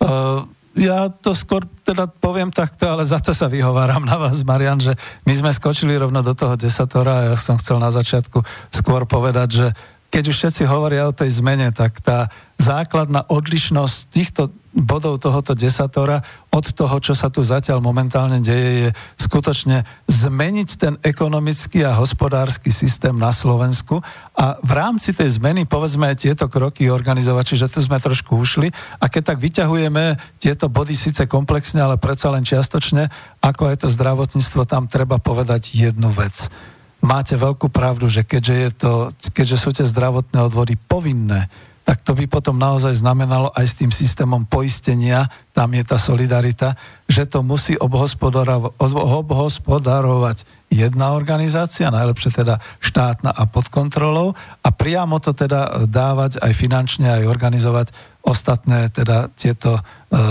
činnosti a predmety tak, aby to bolo v prospech zákazníka. Jediné, s čím teda nesúhlasím, tak ako ste aj vypovedali, že ja by som nechal brouka žiť, jak sa hovorí. Nechajme potom tie súkromné zdravotné poisťovne, pretože sme v trhovej ekonomike, stále sme ešte globalizovaní. Tak dobre, tak súkromné zdravotné poisťovne nech robia to, čo slubovali pri svojom základaní.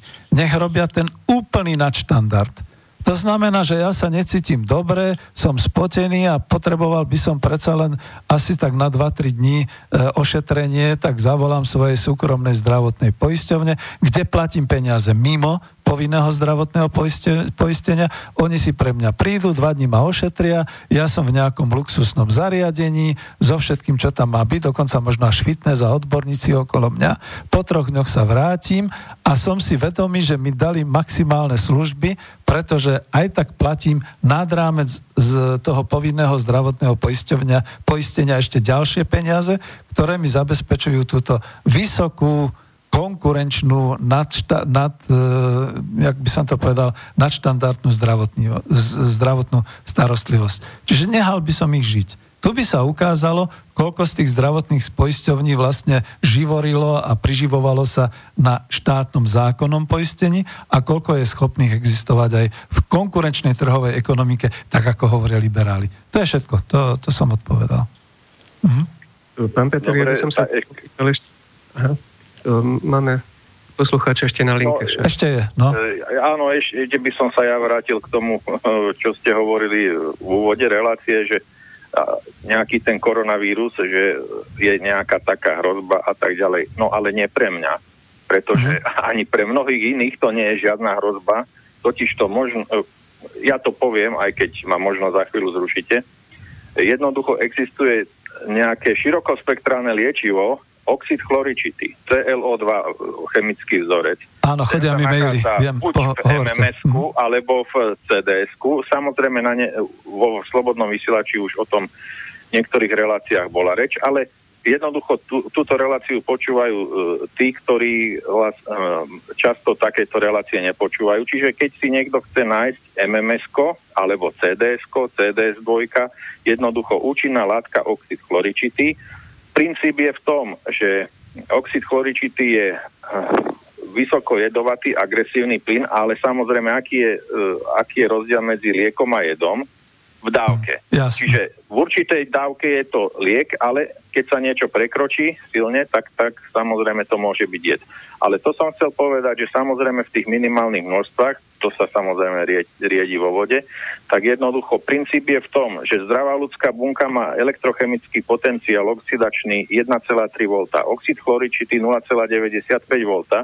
Princíp je teda v tom, že zdravým ľudským bunkám toto neškodí. Ale zabíja to vírusy, zabíja to anaerobné baktérie, zabíja to plesne. Jednoducho hneď od povrchu, od povrchu ten oxid chloričitý narúša tieto organizmy. Takže zdravým ľudským bunkám neubližuje a jednoducho vysporiadúva sa s týmito jednoducho eh, mikrobiálnymi eh, nákazami, ako sú vírusy, anaerobné baktérie a plesne. Takže to, mm-hmm. to, kto má záujem, ten si, to, ten si to nájde a zistí, že vlastne žiadny koronavírus nemá šancu. Ja som čítal ten mail, len som vás nehal hovoriť, pretože to zase je mimo mojej parkety, ale ďakujeme veľmi pekne. Neviem, či chce Marian. No ja by som to Prosím, iba... Do počutia. Hm. Že je to veľmi dobrý námed na to, ako zlacniť zdravotnú starostlivosť. No a e, aj vy, aj posluchačte naznačili, že súčasné zdravotníctvo je v podstate biznis, že to nie je o, o tom, o prevencii a o, o liečení chorôb, ale je to o tom zarábať na, na tomto sektore. Áno. A to je práve v tom komplexe, Marian, od toho sa odrazím, ale len jednu vetu aspoň poviem že je, a ja tu cítim z tých opatrení, že vyňať zdravotníctvo z biznisu. Lebo je tam aj to, e, tá priorita, že aby teda zdravotníctvo pre občana Slovenska bolo bezplatné podľa článku 40 ústavy. Takže to je, to je presne to. A ako, je tam úplne súhlas. To nie je nič, čo v podstate svet neuznáva že sa to deje dneska vo svete, že je to biznis, tak to sme si len dali spôsobiť liberálnou ideológiou, ničím iným. No, pán Peter, výborná myšlienka. V podstate kacírska v tej našej liberálnej spoločnosti, ale tvrdili ste, že vyňať zdravotníctvo z biznisu a chytím vás trochu za slovo, lebo už e, poznám aj ďalšie body, ktoré sú vo vašom programe. Čo ešte by ste vyňali z biznisu? Je, je, je, to už ideme trošku zas. Doteraz sme poctivo šlapali tými bodmi, až som sa potil a teraz mi dávate otázku trošku no, ako... Môžete sa chytiť hneď ďalšieho bodu. Ja, ďakujem za pomoc. To je profesorská pomoc, však si to otvora, pozri.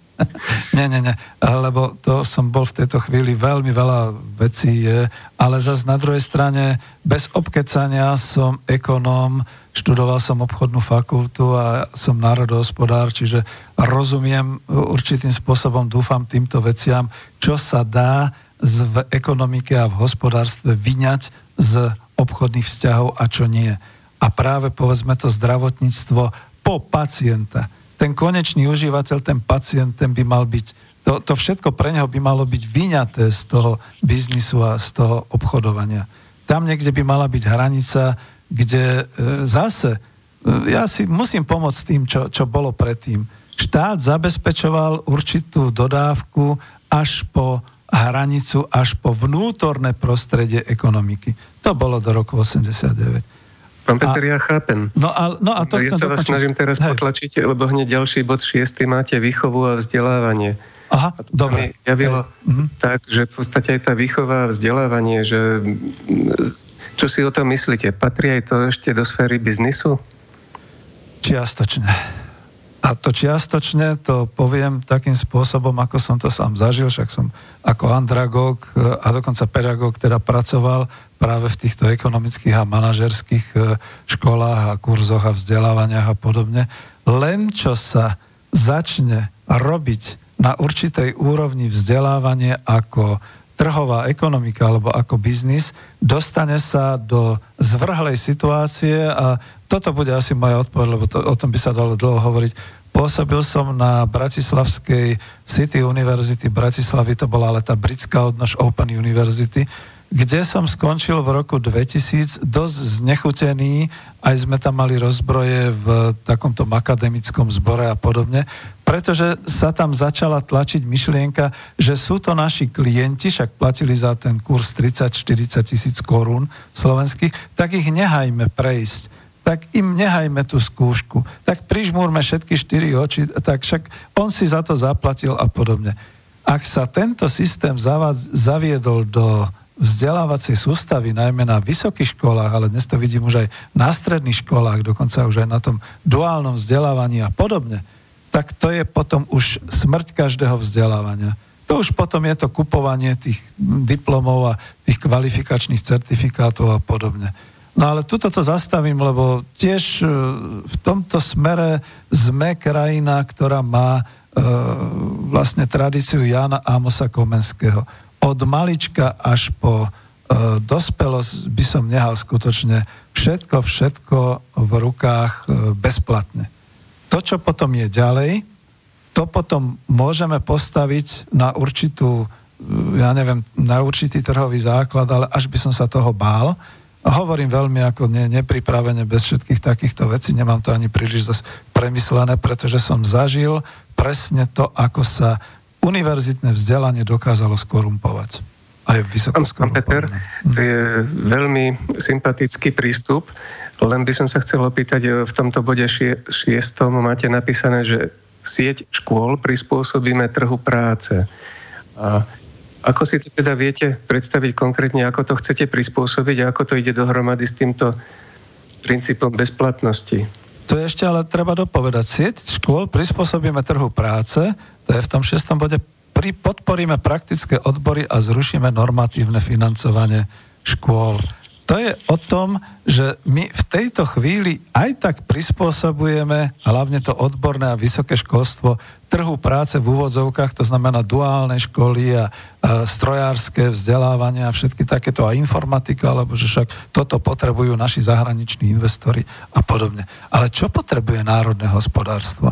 V minulej relácii, alebo dokonca ešte v predminulej, tu bol živnostník, ktorý hovorí, že v tých tradičných remeslách a v tých tradičných službách, v tom všetkom, čím bolo charakteristické Slovensko, to znamená stavebníctvo, e, textilný priemysel alebo textilná výroba, drevovýroba, kovovýroba, v tom všetko vymierame a strácajú sa aj tie zručnosti.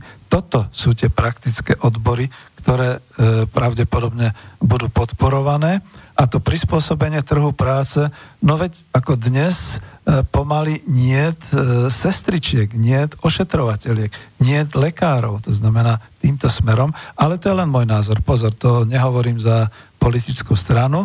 A to zrušenie normatívneho financovania škôl, to je práve to, že potom si školy aj keď už o ne nikto nemá záujem, robia vysoký marketingový nábor, zainvestujú do marketingu, aby získali študentov, aby potom získali peniaze od štátu na to vzdelávanie. Čo je teda tiež chore. Ale to je asi všetko, nechcem ísť ďalej. Keď... No, ja sa pri tom predsa len pristavím, lebo vidím tam určitý rozpor. Nie rozpor v tom, čo hovoríte, ale rozpor v tej situácii, v akej sme, pretože hovoríte, že by ste ho chceli prispôsobiť trhu práce. Lenže trh práce vzniká až potom, keď je človek graduovaný, keď vyjde zo školy, keď má ten diplom a, a príde e, na ten trh práce a príde prácu hľadať. Tam potom existuje veľmi malá spätná väzba medzi tou školou, ktorá odborníkov vychová a tými odborníkmi, ako sa oni uplatňujú. Tá škola nie je nutená, pretože nie je finančne závislá od toho, ako sa absolventi uplatnia. Ona práve je závislá, to, čo ste pred chvíľkou hovorili a popisovali, ako funguje, že nie od trhu práce, ale od trhu dopytu po vzdelaní, ale myslím po vzdelaní takom formálnom. Rozumiem, rozumiem. Ne, ako tie body, každý z týchto bodov by bol na samostatnú reláciu a ešte teda dopúšťam sa partizánčiny, že to hovorím zo svojho pohľadu na politické desatoro, ktoré teda má e, politická strana, ľudová strana naše Slovensko. Ale keď už hovoríme o týchto veciach, ja by som tam doplnil e, práve to, čo sme na začiatku asi predsa len zanedbali. Ten komplexný pohľad Lebo my tu hovoríme, a tu sú, to sú určité čiastkové problémy, aj keď teda veľmi dobré. Prispôsobiť trhu práce. My sme si na začiatku nedefinovali, čo rozumieme pod tým trhom práce a nedefinovali sme si, čo bude potreba pre národné hospodárstvo. No nechceme zrušiť trh, samozrejme, to, na to nemáme, alebo na to teda v tejto chvíli nemá nikto e, týmto spôsobom, ale v tom vyznení, že keď kontrolujete čo potrebujete, keď si viete strategicky povedať, čo budete potrebovať nasledujúce 5 ročie, 10 ročie pre to, aby Slovensko mohlo existovať a aby nemalo nedostatok určitých pracovných povolaní, činností, výkonov a všetkých týchto vecí, tak viete aj ten trh práce kontrolovať a ovplyvniť.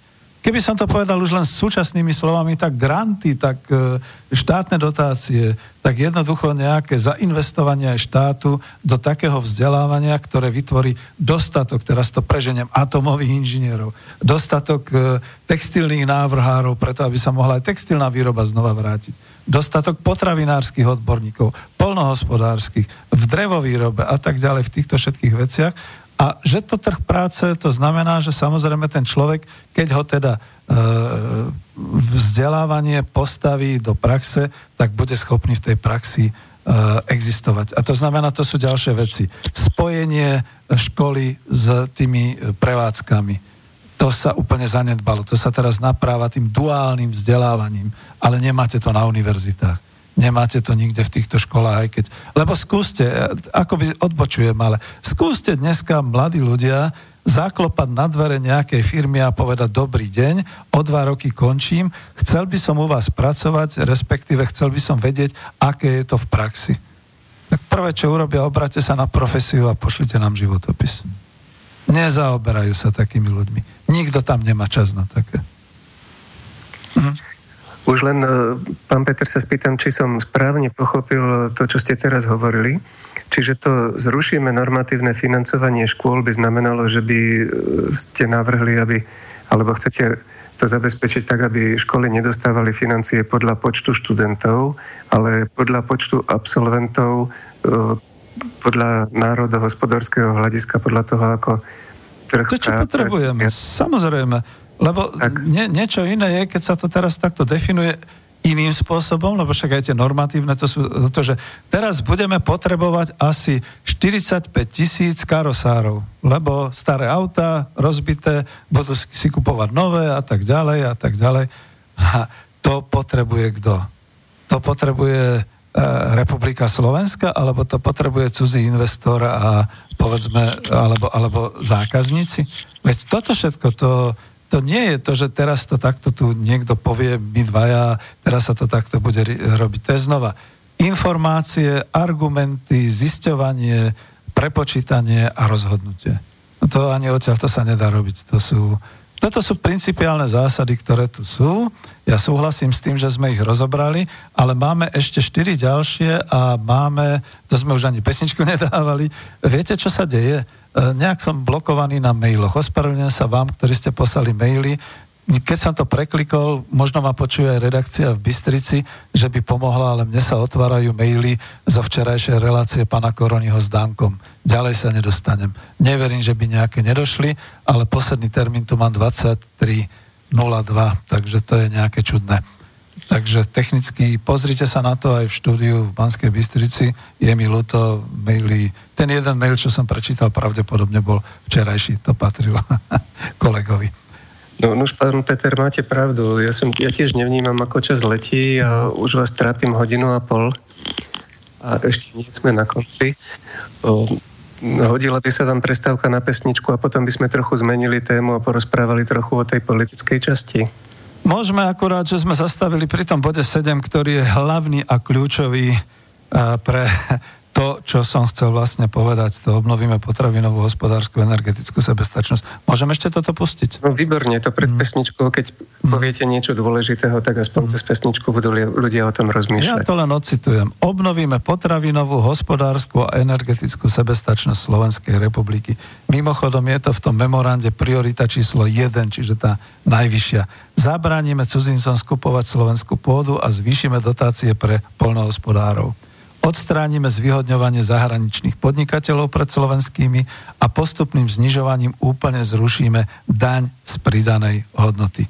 Zvýšime ochranu prírody a zastavíme drancovanie lesov.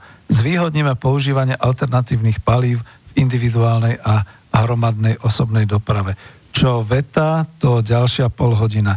Čiže čím to skrátim, tým jedným, že to je, ten bod 7 je v súlade s tým prioritným prvým bodom, tých programových priorit, to znamená sebestačnosť Slovenska v ekonomických a v energetických oblastiach a zvrchovanosť Slovenska pri zákonoch, pretože iba tým spôsobom sa potom legislatívne dá zabrániť skupovať slovenskú pôdu, odstrániť zvyhodňovanie zahraničných podnikateľov a všetky takéto veci. A tým končím, lebo to by bolo ešte veľmi, veľmi veľa a vôbec sme sa ešte nedostali k tomu bodu, ktorý všetci akože zhýkli, že hý, čo to je, že znárodníme strategické podniky na Slovensku. Takže dám pesničku a môžeme ísť potom do záveru. Dobre? Výborne, na, najlepš- e, to najlepšie, najdôležitejšie ste povedali na záver a tak to má byť. Hej, dobre.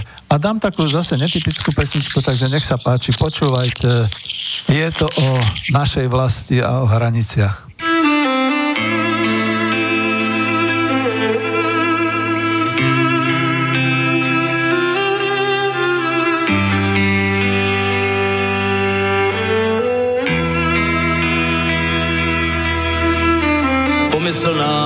Čára a na mapách často mění tvar. Z hlediska dějin se pak často stává, že vnímána je jako dar.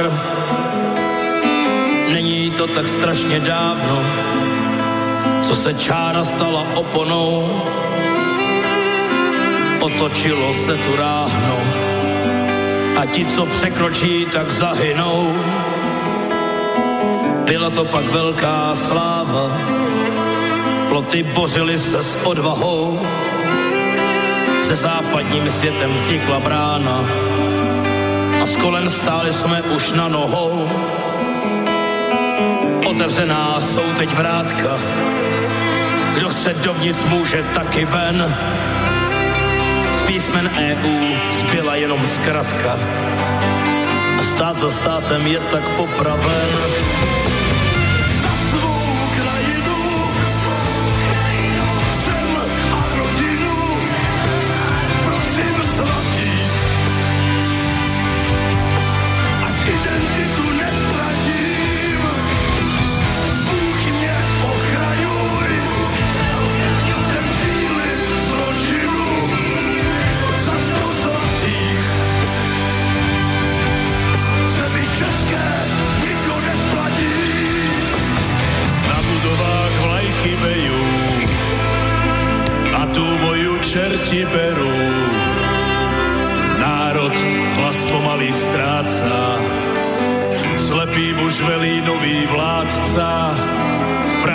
Duše bez úsmevu, vyrobené s láskou v EU.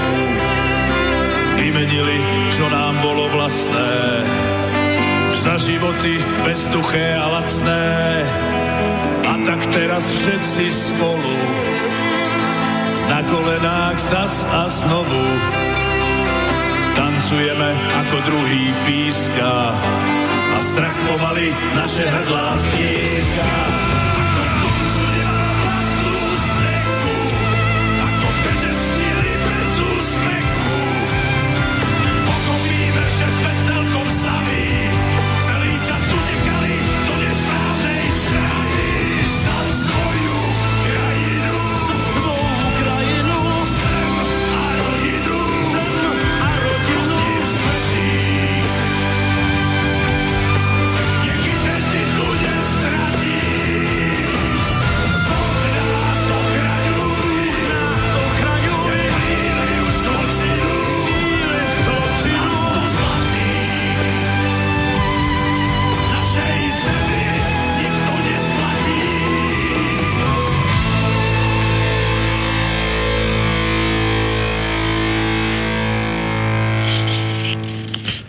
No tak sme späť. Zistujem, že teda sa nenapráva nič, čo sa týka mailov.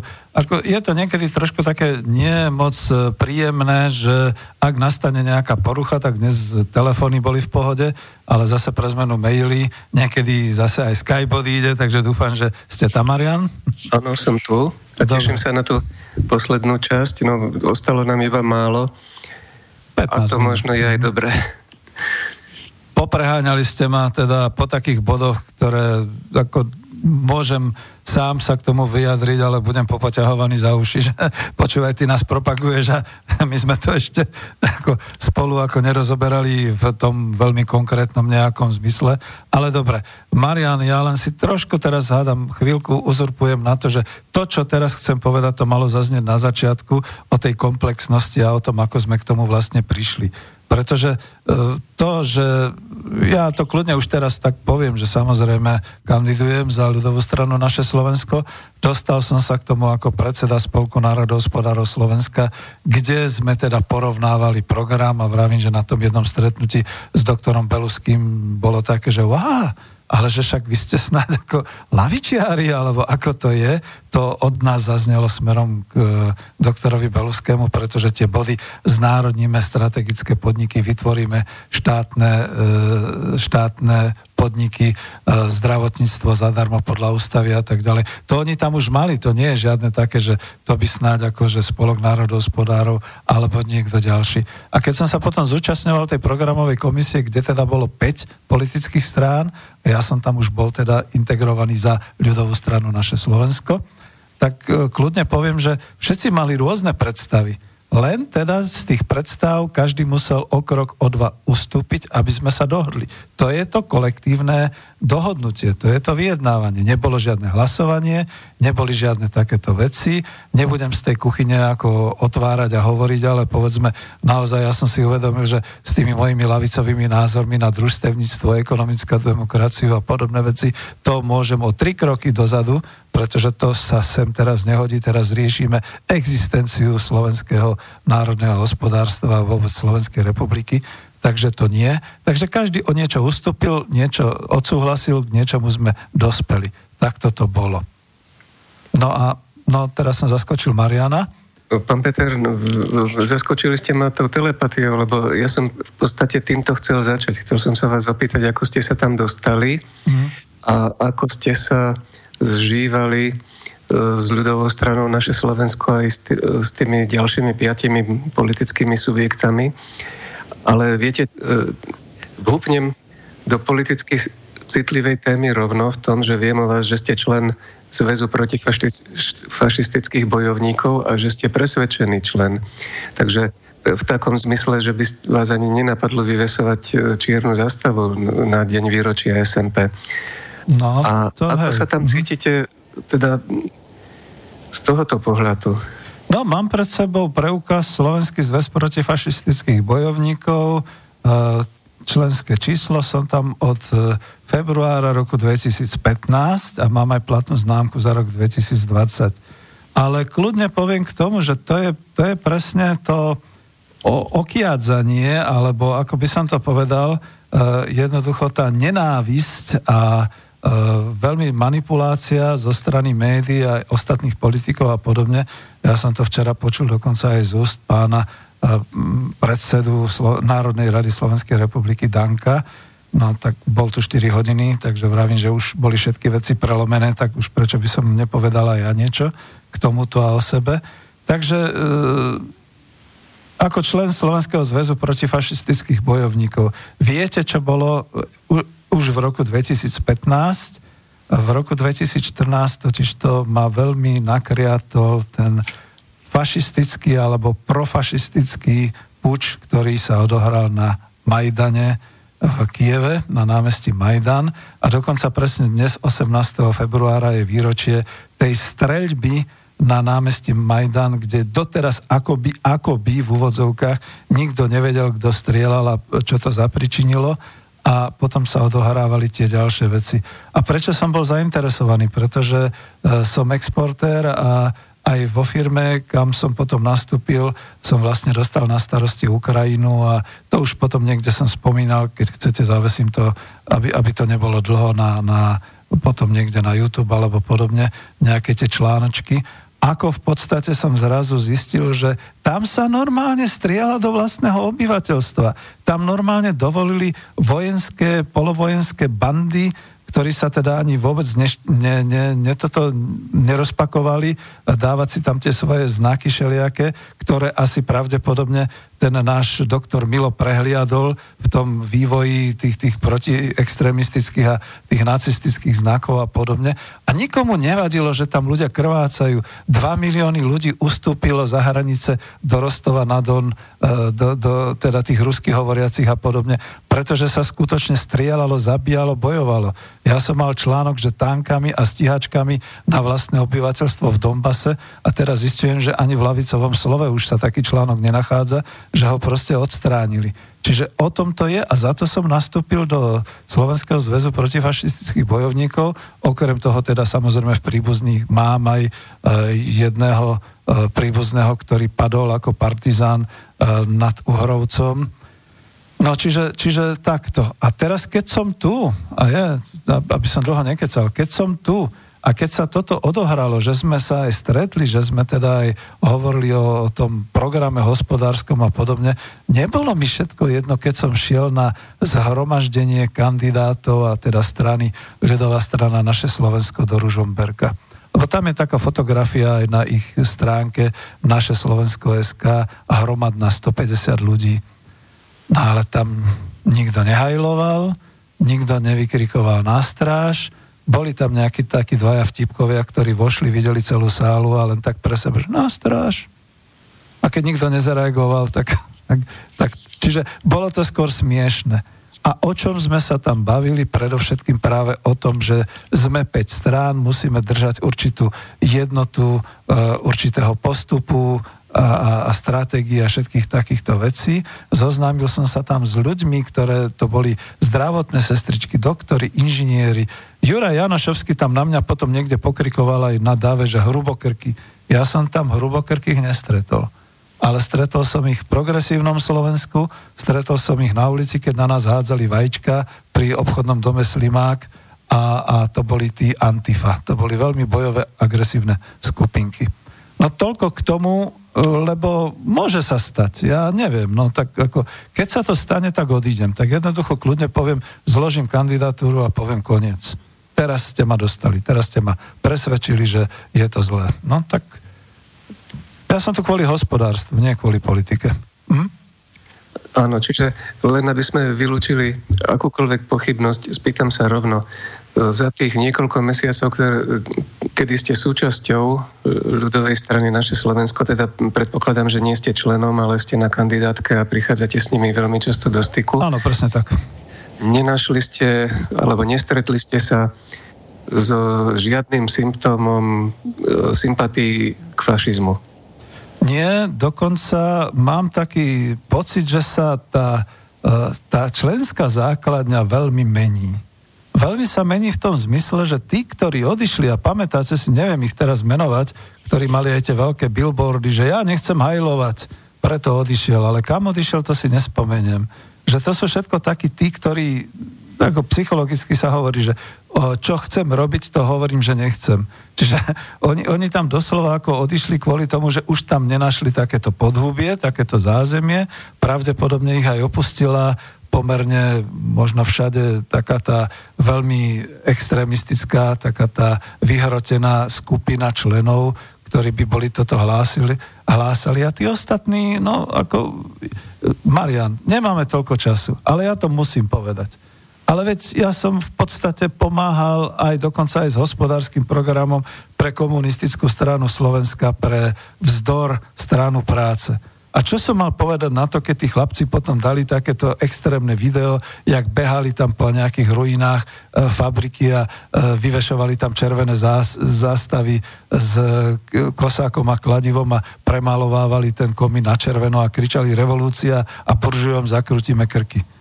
Veď, ako veď, tu sú také skupiny zľava, aj zprava, aj z hora, aj z dola, ktoré jednoducho sú extrémisti. Tam by bolo treba zakročiť. Ja, čo no. chcete povedať, mm. len práve kvôli tomu, že sa nám kráti čas. Ježiš, áno, ja som sa tiež rozbehol. Mm. Mám ešte jednu takú otázku praktickú. Hovorili sme vyše hodiny o, o vašom programe, o vašom desatore a určitá taká, taký mýtus alebo tak, tak, taký nimbus, ktorý vysí okolo strany ľudová strana naše Slovensko, je to, že je to one-man show a že je to strana, ktorá funguje na vodcovskom princípe. Keby ste sa stali súčasťou Národnej rady, tak Aká je asi záruka, že by ste ten program, o ktorom ste teraz rozprávali, boli schopní realizovať? Že by ste neboli viazaní nejakou stranickou disciplínou? No, za prvé, ja som sa ešte nestretol osobne takto s Marianom Kotlebom. Ako poviem úprimne, nie je mi sympatický, neriskujem, že čo ja viem, čo si môže o mne pomysleť, ale nevidím tam nejaký taký... Viete čo, u doktora Fica je o mnoho, bol o mnoho väčší, keď bol predsedom o, o mnoho väčší ten kult osobnosti. Prepačte, že to poviem, lebo som aj pracoval s doktorom Harabinom, tak to je zase, to je úplne kult osobnosti vysoký, vysoký ako Eiffelová väža. Tu som to nevidel a dokonca som si všimol, že naozaj je tam aj taká pomerne, aj keď v jak sa to povie formálne, v intenciách toho smerovania je, sú tam určité také rôzne názory, povedzme naozaj viac ten národohospodársky u e, doktora Beluského, ako povedzme u niektorých ďalších. Sú tam vlastne na tej kandidátke štyri ďalšie strany, to je o tom, čo, čo sme hovorili, takže je to rôznorodé. A teraz si budem protirečiť, lebo ja som vždy hovoril, že e, ten, kto vstúpi do, e, do parlamentu a je zaviazaný, pretože tam je taký záväzok byť potom členom E, tej strany a potom v podstate ako rozhodovať spolu s nimi a tak ďalej. Pokiaľ teda odíde, pokiaľ by sa stal nezávislým, v tejto chvíli to nič nekrie, nik, nič tomu nezabraňuje. To je o tej zodpovednosti toho politika, čo sme hovorili. Čiže akože nebol by problém odísť, ale ja nechcem. A teraz to poviem a môžu ma potom chytať všetci, aj tak pochybujem, ale budem rád, keď ma kružkujú teraz tu bude také škaredé na konci, číslo 73 na tej, na tej listine číslo 24. Keď ma plne zakružkujú, tak hej, lebo chcem byť v tom parlamente, Chcem zmeniť existujúce toky financí v ekonomike Slovenska a vidíte, že to je v súlade s programom aj toho desatora a dokonca aj tých 15 priorit. A chcem sa pozrieť na vlastnícke pomery na Slovensku, či vôbec vyhovujú potrebám slovenskej spoločnosti aj v roku 2020. To je to, čo hovoríme, že je tu veľa cudzieho kapitálu zainvestovaného, e, cudzie firmy, obchodné siete, banky a tak ďalej. A to sa dá iba vtedy, keď je človek v zákonodárnom zbore, a ak máte možnosť spolu s ďalšími teda podielať sa na tvorbe zákonov, určovať výkonnej vláde, ako teda ktorým smerom sa vlastne má uberať a všetky takéto veci. Pretože ináč to nejde. My máme naozaj tú partokraciu, že vy ako osobnosť alebo ako spolok nenarobíte nič, pokiaľ nie ste v politickej strane a pokiaľ teda takto nezápasíte. Človek by mohol byť nejakou mimovládkou, ale tak nás nemá kto financovať. No tak čo už teda k tomu povedať? Toľko. Sme na no, konci. Ako som vás počúval za celý ten čas, no istá možnosť by bola, ak e, by sa vám podarilo dostať do parlamentu a boli by ste v Národnej rade, mohli by ste tvoriť legislatívu a sfunkčniť referendum, tak by ste si mohli urobiť spojencov zo všetkých ľudí, zo všetkých občanov. Ja si myslím, že áno, ale pozor, na to referendum mám trošku ešte jednu podmienku, to je to o tej informovanosti. Najprv by ľudia museli prejsť obrovským vzdelávaním a nie reklamou a manipuláciou. Lebo cez tú reklamu a manipuláciu v súčasnosti sa sem doťahujú také hrôzostrašné veci, že ľudia nevedia. Ľudia sa nevedia rozhodnúť a to rozhodovanie potom cez tú priamu demokraciu by bolo presne tak, ako sme hovorili o tých majoch alebo o tých nejakých národoch, ktoré zanikli asi by sa nerozhodovali dobre. Nakoniec to uvidíme v tých voľbách. Toto by mala byť moja bodka, že ak sa ľudia nerozhodnú dobre, no tak od 1. marca utekajme. Neviem, kam pôjdete ako exulant. No na chopok, to mám najbližšie. Tak, tak. budeme musieť jednoducho emigrovať do seba. Ale to dúfam, dnes sa nestane. Marian, ja veľmi pekne ďakujem, ale vy máte ešte minútu a pol. Je to vaše, vy ste sa podujali, tak máte zodpovednosť ukončiť. Tak ďakujem vám za to záverečné slovo. Ja by som povedal vy ste povedali svoje posledné slovo, ktoré smerovalo k voľbám, ale ja by som chcel počiarknúť to, že tieto témy, o ktorých ste hovorili skoro dve hodiny, že to sú témy, ktoré tými voľbami nekončia. O, o dva týždne bude po voľbách, my budeme myslieť na niečo úplne iného, ale všetky tie problémy, ktoré ste spomínali, nám tu zostanú. Budeme musieť hľadať ich riešenie a predpokladám, že možno, že to nevyrieši ani celá naša generácia, takže potrebujeme sa obr- obrniť e, vytrvalosťou a trpezlivosťou. E, ďakujem veľmi pekne, Marian. Ja si myslím, že sa stretneme určite aj v marci a v takýchto reláciách. Bolo mi veľmi potešením. Ďakujem vám veľmi pekne. Ďakujem pekne, tiež ma tešilo. Takže do počutia. Skončili sme reláciu. Dobre, dovidenia. Táto relácia vznikla za podpory dobrovoľných príspevkov našich poslucháčov. I ty sa k ním môžeš pridať. Viac informácií nájdeš na www.slobodnyvysielac.sk Ďakujeme.